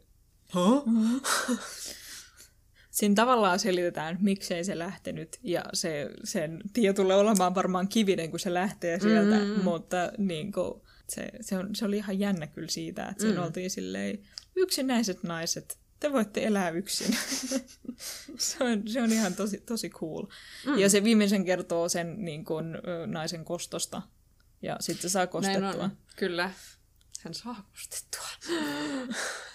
Niin, et siinä on silleen ihan, se oli mun mielestä kauhean jännää, kuinka moni niistä oli jotenkin semmoinen, että... Et siinä oli niinku tosi selkeästi asemasta kyse, mutta sitten jokseenkin eri tavalla. Se ei ole niinku mitenkään, nykyäänkään ollaan vähän silleen, on parempi olla naimisissa kuin ei olla naimisissa, koska siis se on vaan japanilainen yhteiskuntarakenne, että siis sun on tavallaan... Jotta sä voit esimerkiksi edetä työpaikalla, sun täytyy olla naimisissa. Joka on vaan villikonsepti. Se on niin toisinpäin, kuin täällä just ollaan silleen niin kuin, ai uranainen, joka ajatellaan, aiko hankkia lapsen, oh my god, why would you do that? Ja sitten, jos sä et etene sun uralla, vaan teet vaan sellaista, että sä et ole yhteen niin kuin, paikkaan tai työpaikkaan sidottu silleen koko fucking elämäkseksi, niin sit sä et saa eläkettä. Joten, jotta sä voit menestyä sun duunipaikalla, sun täytyy olla naimisissa. Ja sit jos sä oot nainen, niin se on entistä fucking vaikeampaa. Koska ne olettaa, että no se menee jossain vaiheessa vähentää sitten naimisiin, ja sitten se lopettaa töiden tekemisen, koska se hankkii ne lapset, koska ihmisille ei ole aikaa tehdä töitä ja hankkia lapsia yhtä aikaa, koska siellä ei ole samanlaista tarhasysteemiä kuin täällä, ja työpäivät on pidempiä. Niin se yhteiskunta on vaan siis rakennettu siihen, että sun on tavallaan pakko olla naimisissa. Wow. Ja se on niinku se lähtökohtainen oletus. Niin sen takia tarinat siitä, että sanotaan, joo, kyllä naiset voi olla ihan hyvin yksin. Why not? Ne on tosi erikoisia. Jännä konsepti, joo. Ja joka kerta yllätyn silleen, wow, nice. Koska monesti vaikka ne periaatteessa olisi hetkellisesti, ei niitä ole ihan liikaa kyllä, että oltaisiin vaan silleen, joo, totta kai. Miksei? Kaikki hyvin. Ja sitten vielä historiallisessa kontekstissa, kun on entistä vaikeampaa olla. Nyt sulla on periaatteessa, jos sä sanot, että mä en missään nimessä hankin lapsia, niin sit susta voi tulla uranainen. Mutta tuommoisessa historiallisessa kontekstissa se on silleen, mulla on tää lapsi. Antakaa töitä. Niin se ei ole mitenkään jotenkin itsestäänselvä. Sen takia tämä oli kauhean erikoinen. Ne vaan oli silleen, että haistakaa paska ikävät aviomiehet ja lähtekää kävelemään siitä perheestä. Toisaalta ne ei kyllä mene ihan super syvälle niin kuin siihen, kuin helvetin vaikeeta niillä on olla yksin. Ei mene. Et ne vaan sanoo, että olkaa yksin, se on ihan ok ja se on ihan hyvä. Mutta ne ei ole silleen, näytä jotenkin jossain määrin, että kun on tämä kolmas tarina ja se on silleen, miksi et sä lähe, niin se on silleen, äitini traumatisoi minut niin pahasti, että kuvittelen, että ainoa mitä ansaitsen on tämmöinen onneton perhe-elämä, jossa tunnen vaan olevani vankina, mutta todellisuudessa haluaisin vaan lähteä, ja sitten sanotaan, no lähe, mutta sitten ei mennä yhtään siihen, että mitä se lähteminen tarkoittaa. Niin kuin käytännössä, joo. Niin, että... Onko se jokaisessa noista tarinoista, niin siinä on niinku, tavallaan naisen kärsimys taustalla? Joo, jossain määrin. Se Suitsuke-jaksokin, joo, mun mielestä. Se on vähän vähemmän. Siinä jäi mulle lievästi epäselväksi. Mä olin vähän silleen, Se mun mielestä, mä en ole ihan varma, onko se edes elossa siinä missään kohtaa tää. Niin, niin tai tavallaan se, että siinä ei, kun siis se pointtihan siinä, että niinku ketkään niistä ei ole elossa. Niin. Että se koko juttu tapahtuu vaan silleen tuon puoleisessa, tai sinne kummittelee vaan siinä. Niin. Niin mä ymmärsin, että se kuitenkin lähti siitä, että niinku siinä oli ollut nainen, joka oli elossa, ja sitten kaikki nämä niinku miehet oli silleen halunnut tavallaan häneltä jotain muuta kuin hänet. Ja sitten siitä oli niinku tullut se Mononoke, mutta niinku aikaisemmin. Kyllä se oli se vissiin siitä alkuperäisestä talosta manifestoitunut. Mutta sitten se oli kuitenkin se... Se Mononoke oli se puusuitsuke. Niin olikin. Ja mä olin silleen, niin. Mä ajattelin, että se Mononoke oli vaan tavallaan... Tai että se tavallaan alunperin oli jookai. Mm. Koska jookai tarkoittaa niinku mitä tahansa henkiolentoa. Se voi olla tosi positiivinen. Esimerkiksi ensimmäisen tarinan Shaski varasi yleensä tuo onnea. Mm. Jos se on sun talossa. Se jekuttelee, mutta se tuo onnea. Mm. Niin sit periaatteessa se nyö, joka oli siinä tarinassa, niin sitä käytettiin tosi eri tavalla kuin mitä se normaalisti olisi, koska normaalisti se on semmoinen hetkinen, siinä on tiikeriä, koiraa, käärmettä, kirkuu kuin lintu ja olikohan siinä vielä jotain muuta olentoa, mutta tämmöinen niinku chimaera-tyyppinen olento. Mutta sitten siinä tarinassa se... liittyy vaan siihen, että ihmiset on nähnyt sen, ja sitten se joka kerta näyttää erilaiselta, että se voi ottaa muodon, mikä on mikä tahansa. Ja sitten, jotta se saisi jotenkin eniten huomiota tavallaan, niin sen takia se oli se puupalikka, että se olisi tosi haluttu. Joo, että kun se oli niin harvinainen niin kuin suitsuke. Niin mun mielestä se ei ollut välttämättä kenenkään manifestoima, vaan se tavallaan, se oli ollut alun perin jookai, joka oli sitten kerännyt voimiaan sillä, että jengi halusi sitä, ja sitten se niinku ahneus oli sitten tehnyt siitä tavallaan Mononoken. Okei, Villi. Joo, mä muistan, mä olin siinä lopussa silleen, hetkinen, se on palapuuta.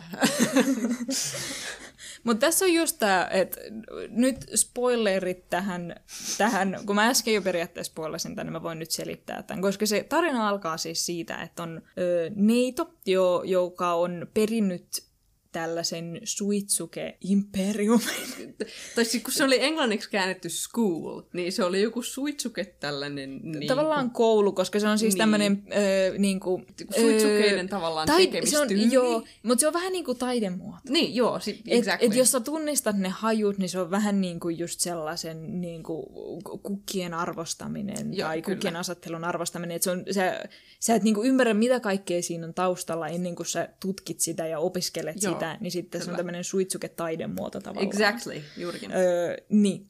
Tämmöinen koulu, joka ei ole enää niin kuin, toimi kouluna, mutta siinä on selkeästi vielä rahaa taustalla ja niillä on tietämystä ja taitoa täällä. Ja sitten on tämmöiset niin kuin sulhasehdokkaat, jotka haluaisivat sen koulun, mutta ei edes pelkästään sitä koulua, vaan koululla on tämmöinen hyvää onnea tuova artefakti, jota ne havittelee sen sijaan, että ne oikeasti haluaisi naimisiin tämän niin kuin viimeisen periaatterin kanssa. Kyllä. Ja sitten selviää, että yksi näistä sulhasehdokkaista on itse asiassa kuollut, mutta kuka tappoi sulhasehdokkaan? Yhtäkkiä se myös periaatär kuolee. Kuka on? Ja sitten kun me nähdään, kukaan näistä tyypeistä ei ainakaan tappanut sitä periaatteelta, joten me tiedetään, että Mononoke teki sen. Joten tavallaan tässä tulee just se subversio siitä, että tässä näytetään, että tässä on nämä kaikki syylliset, mutta kukaan niistä ei ole syyllinen, vaan se Mononoke on se syyllinen. Mm. Ja sitten, että miten se Mononoke syntyi ja miksi se teki niin, se meidän täytyy selvittää. Joo. Ja sitten me nähdään, että nämä kaikki niin kuin sulhasehdokkaat on tosi ahneita ja haluaa tämän niin kuin puupötkylän, joka on jotenkin mahtava suitsuke. Niin, että se jotenkin liittyy just siihen niiden ahneuteen ja siihen, että ne on valmis tekemään mitä tahansa saadakseen sen.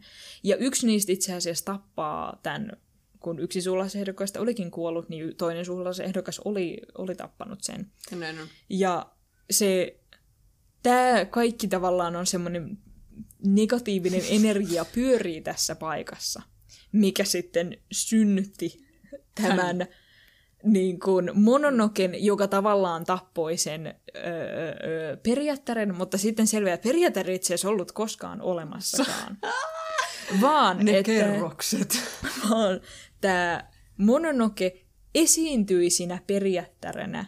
Ja sitten se on esiintynyt myös muina hahmoina, ja se esiintyy palvelusväkenä, se esiintyy semmoisena pikkutyttönä niin, siellä paikassa, että se on vaan erinäköinen. Mä tajun tämän vasta nyt oikeasti, mä oon vaan silleen, ai no niin, tota se tarkoitti. Se on erinäköinen ja esiintyy vähän erinäköisenä pitkin poikin sitä tarinaa, koska se pyrkii huijaamaan niitä kaikkia hahmoja ja tuomaan niiden negatiivisia tunteita esiin, joka puolestaan antaa sille Mononokelle lisää voimaa. Ja sitten kun me kaikki tämä selvitetään, niin sitten tämä lääkekauppias pystyy päihittämään tämän Mononoken. Ja sitten selviää, että tämä itse asiassa vielä kaiken lisäksi. Mononoke on tehnyt tätä pitkään ja tyyppejä on vaan kuollut siihen, että ne haaveilee tästä, kun se esiintyy tänä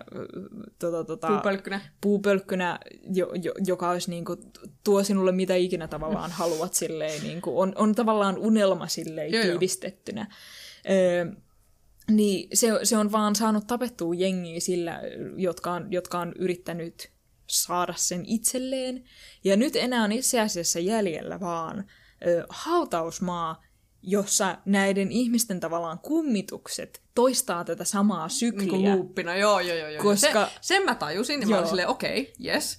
Koska tää viihdyttää niinku sitä Mononokea, että se nauttii siitä, että se voi huijata näitä ihmisiä aina vaan uudestaan. Mutta niitä on myös ollut aika paljon historiassa, mutta sitten ei ole enää mitään jäljellä. Ja se, minkä se loppupeleissä tää lääkekauppias siellä tuhoaa, on sellaisen niin kuin jo aika raunioina olevan...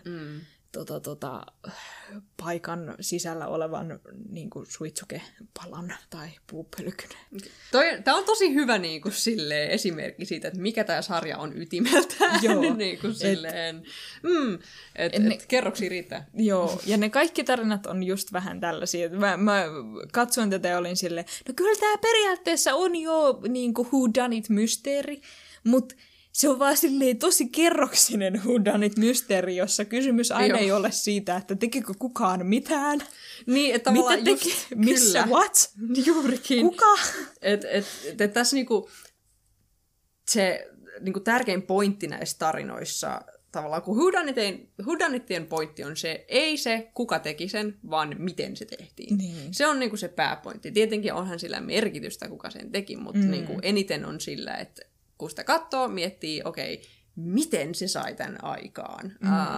Ja tässä on enemmän kyse siitä, että miksi tämä saatiin aikaan, tai mitä tässä tapahtui. Tässä ei ole sellaista, niin kuin, kuinka niin kuin, fiksu ja monimutkainen murhasuunnitelma, mitenköhän selvitän tämän, vaan tässä on just silleen, mitä tälle ihmiselle on tapahtunut, joka aiheutti tämän pahan hengen ja niin kuin hirviön syntymään tästä niin kuin tapahtuneesta. Tämä on paljon enemmän tunnepohjainen kuin whodunitit yleensä. Ja se tuo siihen mielenkiintoisen lisän. Ja sitten se tavallaan just se, että se on tunnepohjainen ja sitten koska se tunne muotoutuu just silleen fyysiseksi olennoksi. Kyllä. Ja sit sulla on myös visuaalinen kuva siitä tunteesta. Sinänsä hauska, me viime viikolla puhuttiin siitä Sankatson lionista, joka myös näyttää tunteita visuaalisesti, mutta tässä niistä tulee semmosia niinku ihan olentoja, ne ei ole vaan... manifestaatioita, jotka on niinku hahmo. Joo. Ja sit se aika monessa näissä itse asiassa selviää, että mitään ei välttämättä sinänsä tapahtunut. Niin, aivan. Just silleen puupölkky vaan, you know. Et tavallaan tärkeämpää on jotenkin se, että me löydetään semmoinen rauha. Ja se kolmas näistä, tämä Nöperbo-maskitarina, joka kertoo siis naisesta, joka on siinä perheessä, jossa häntä kiusataan. Ja sitten se tuntuu olevansa siellä jumissa. Ja sitten sen koko tarinaan pointti on se, että se vaan kertoo sen tunteistaan ja sitten nämä tunteet on niin kuin, löytäneet, tai tämmöinen niin kuin henkiolento on huomannut ne tunteet. Ja sitten se jollain tavalla siinä on semmoisia jänniä romanssiviboja jopa. Mm. Et siinä, se on niin kuin menossa naimisiin tämän naisen kanssa ja pelastamassa sitä pois sieltä. Mm.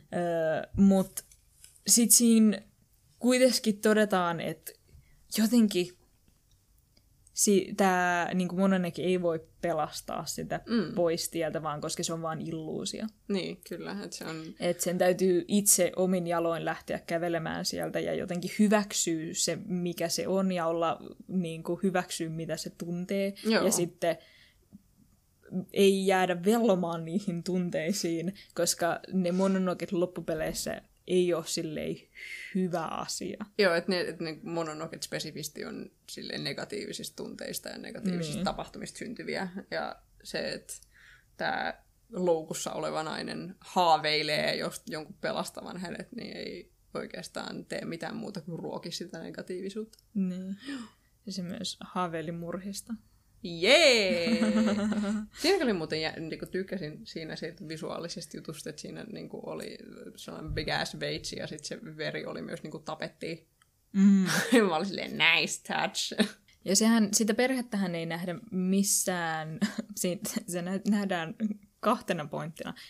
Me kuullaan vaan, kun ne huutaa viereisestä huoneesta. Mm. Ja sitten, kun sen tarjan päähenkilö Ocho on keittiössä, niin siellä keittiössä on tämmöinen niin kuin sermi, jossa on maalaus siitä perheestä, niin, joka on tehty tämmöisellä puupiirrosperinteisellä tyylillä, jossa nämä muut perheenjäsenet juhlii, ja sitten siellä on semmoinen yksi ulkopuolisen näköinen niin kuin Ocho, joka on siellä semmoinen niin kuin palkaraukka, ja sit sitä aina kuvataan, kun kuullaan tämä perhe, mutta me ei itse asiassa nähdä sitä perhettä. Ei koskaan nähdäkään. Silloin kun me nähdään niin hahmoja, jotka saattaisi olla ne perhe, niin niidenkin tavallaan kasvot on peitetty. Joo, ja sitten sekin on just vaan sen Mononoken luomaa illuusiota. Näin on. Mutta tämä on erikoinen tapaus. Joo, tämä on tavallaan, että tämä on erityisen mielenkiintoinen sen takia tavallaan tässä on tunnistettavaa se, kuinka se käyttää tosi tuttuja whodunit-elementtejä, mutta sitten tekee niillä jotain niinku aivan muuta. Että tämä on niinku täysin boksin ulkopuolella tämä koko juttu.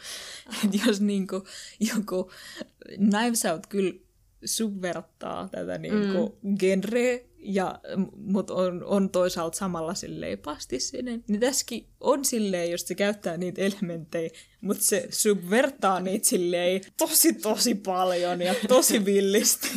Että se niinku heittää ikkunasta. Et siinä on tavallaan samantapainen narratiivinen rakenne, mutta sitten se sisältö on vaan ihan muuta, ja se, niinku, se tyyli, jolla se on myös tehty, on ihan muuta. Koska kun mä ajattelen perinteistä whodunittia, niin mä vaan...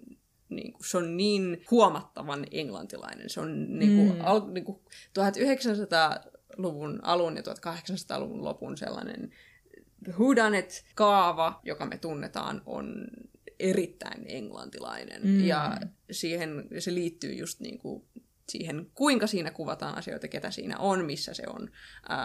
Niin se just niinku pelkästään se, että on japanilainen kertomus japanilaisessa historiassa, on jo niinku subversio siitä, koska se laittaa sen asetelman niin erilaiseen kontekstiin. Sitten kaikki muu sen päälle vielä. Kaikki muu sen päälle vielä on ihan kyllä lisää.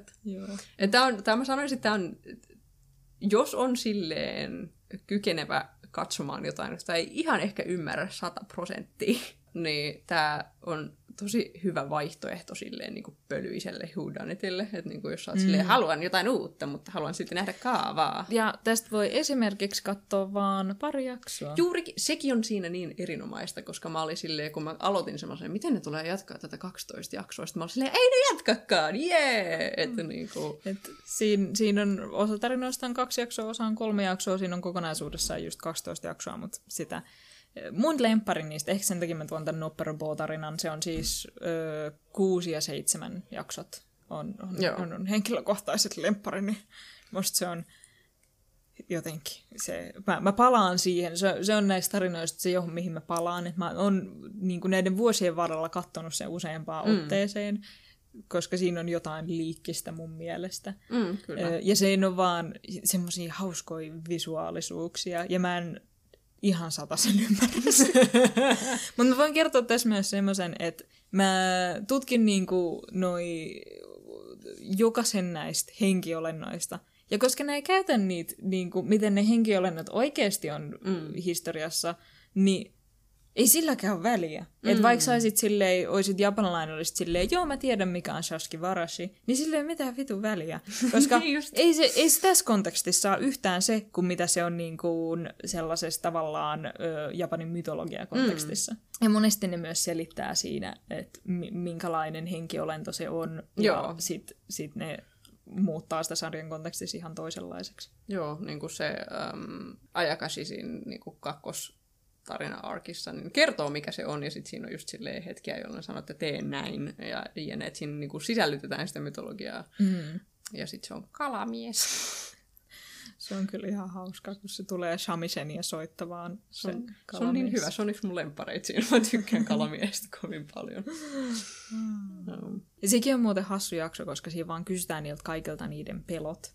Joo, se oli niin kiva touch. Siinä tuli sellainen niinku just tarufiilis. Joo, ja sitten sen jälkeen, koska siinähän on ne kaksi eri niinku, Ayakashia kautta Mononokea, että siinä on tämä yksi, joka kysyy kaikkien pelot, ja sitten siitä mennään siihen seuraavaan olentoon, johon sitten nämä pelkotarinat liittyy, ja jotka niinku, tavallaan manifestoituu sit siitä eteenpäin.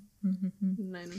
Mut jos se historia on siinä ainoa, mikä voi vähän vaikuttaa, mutta todellisuudessa se on vaan siis ylipäätänsä vähän vaikea sarja. Se on vähän vaikea selkonen, kun siinä pitää kiinnittää niin paljon huomiota kaikkeen, että se saattaa olla sellainen, että esimerkiksi niinku, mä pystyn Tiger Bunny katsoa kevyesti niinku 10 jaksoa kerralla silleen suoraan, niin tää oli just silleen, että se oli se yksi tarina arkista. Mä olin silleen, toinen päivä. Niinku, joo, toi on kyllä itse asiassa. Mulla oli, ehkä mä jotkut 2 arkkia jopa pystyin putkeen katsomaan, mutta suurimmaksi osaksi on kyllä silleen, okei, no niin, nyt tauko tähän väliin. Joo. Ja sitten niitä voi vähän mehustella, että mitä tässä oikeastaan tapahtui. Ja sitten kun se on niin sellainen niin kuin, aistillinen hyökkäys, kun siinä on niin hirveästi ääntä ja kuvaa ja väriä ja niin kuin, liikettä, ja sä oot silleen, wow! Ja se tekee siitä erinomaisen, mutta samalla myös lievästi vähän niin kuin väsyttävän ehkä, mutta niin kuin, joo, mä tykkäsin tästä kauheasti ihan vaan sen takia, koska se oli niin painajaismainen spektaakkeli. Mä olin vaan silleen, uff, tämä on paha trippi, pidän siitä kovasti. Ja siis tässä nyt mä voin itseäni kehuuttaa sillä lailla, että mä nyt sanon, että sä oot saanut tosi monipuolisen nyt katsauksen tässä nyt animeen. Yes. Meillä on ollut tosi monenlaista. Näin on. Siihen nähden tää on ihan silleen hyvä jatke tälle kaikelle, että jos meillä viimeksi oli sellaista draamaa, sitä ennen enemmän niin kuin toimintaa, joka riffaili länsimaalaisuuksilla, niin sitten tää on silleen perinteisiä tyylejä, toisaalta hyvin nykyaikaista, toisaalta Japanin mytologiaa, toisaalta silleen hyvin avant-garde. Ja niin kuin tämä on ehkä semmoinen, että osa niistä tarinoista pitäisi kyllä varmaan niin kuin selkeästi se, missä sit osa niistä, niin kuin, mitä niissä oikeastaan tapahtuu, niihin pitäisi palata takaisin. Mutta joo, mulla oli, mä suurimman osan mä tajusin, mutta oli just toi Suitsuke-story taisi olla se, josta mä olin vaan silleen, mitä? Mutta niin kuin se ei ole helppo. Se ei ollut helppo. Ne muut taisi olla silleen, aika kohtuu hyvin, taisin ymmärtää ne, mutta toi oli se, josta mä olin silleen, jaa. Mutta silleen varauksella suosittelen muutamaa jaksoa. Ehkä. Kyllä. Jos iskee, mutta en ihan jotenkin vaan kaikille. Kyllä, tästä helppo juttu. Et niin kuin kannattaa kokeilla, mutta varaudu. Joo. Se taisi olla sitten siinä tältä kertaa. Kyllä. Kiitos kaikille, jotka jotenkin maagisesti tänne asti pääsivät. Tämä oli tämän vuoden viimeinen jakso. Niinpä, 2020. Heippa. 8 jaksoa saatiin 2020 vuonna. Not bad. Not bad. Se on ihan hyvä. Me jatketaan tammikuun alussa joka tapauksessa. Mekin tarvitsemme joululomaa. Pikkuinen joululoma. Kyllä. Joo, kiitoksia kuuntelemisesta, jos olette tähän asti päässeet. Mistä meidät löytää? Meidät löytää leffakestit.net. .net, baby! Sitten tietenkin niin kuunnella voi Spotifysta tai vastaavasta. Sosiaalisessa mediassa meidän löytää Instagramista että Twitteristä @leffakestit. Meille voi antaa palautetta tästä meidän ensimmäisestä puoliskosta. Me varmaan katsotaan, jos me keksitään jotain uutta ja freesiä tonne ensi vuoden puolelle. Voi ehdottaa, mitä uutta ja freesiä haluaa. Ja ehkä vaan kiitos kovasti, että olette olleet seurannamme tässä syksyllä. Synkkänä vuotena. Kyllä. Kiitos, että kuuntelitte. Kiitos.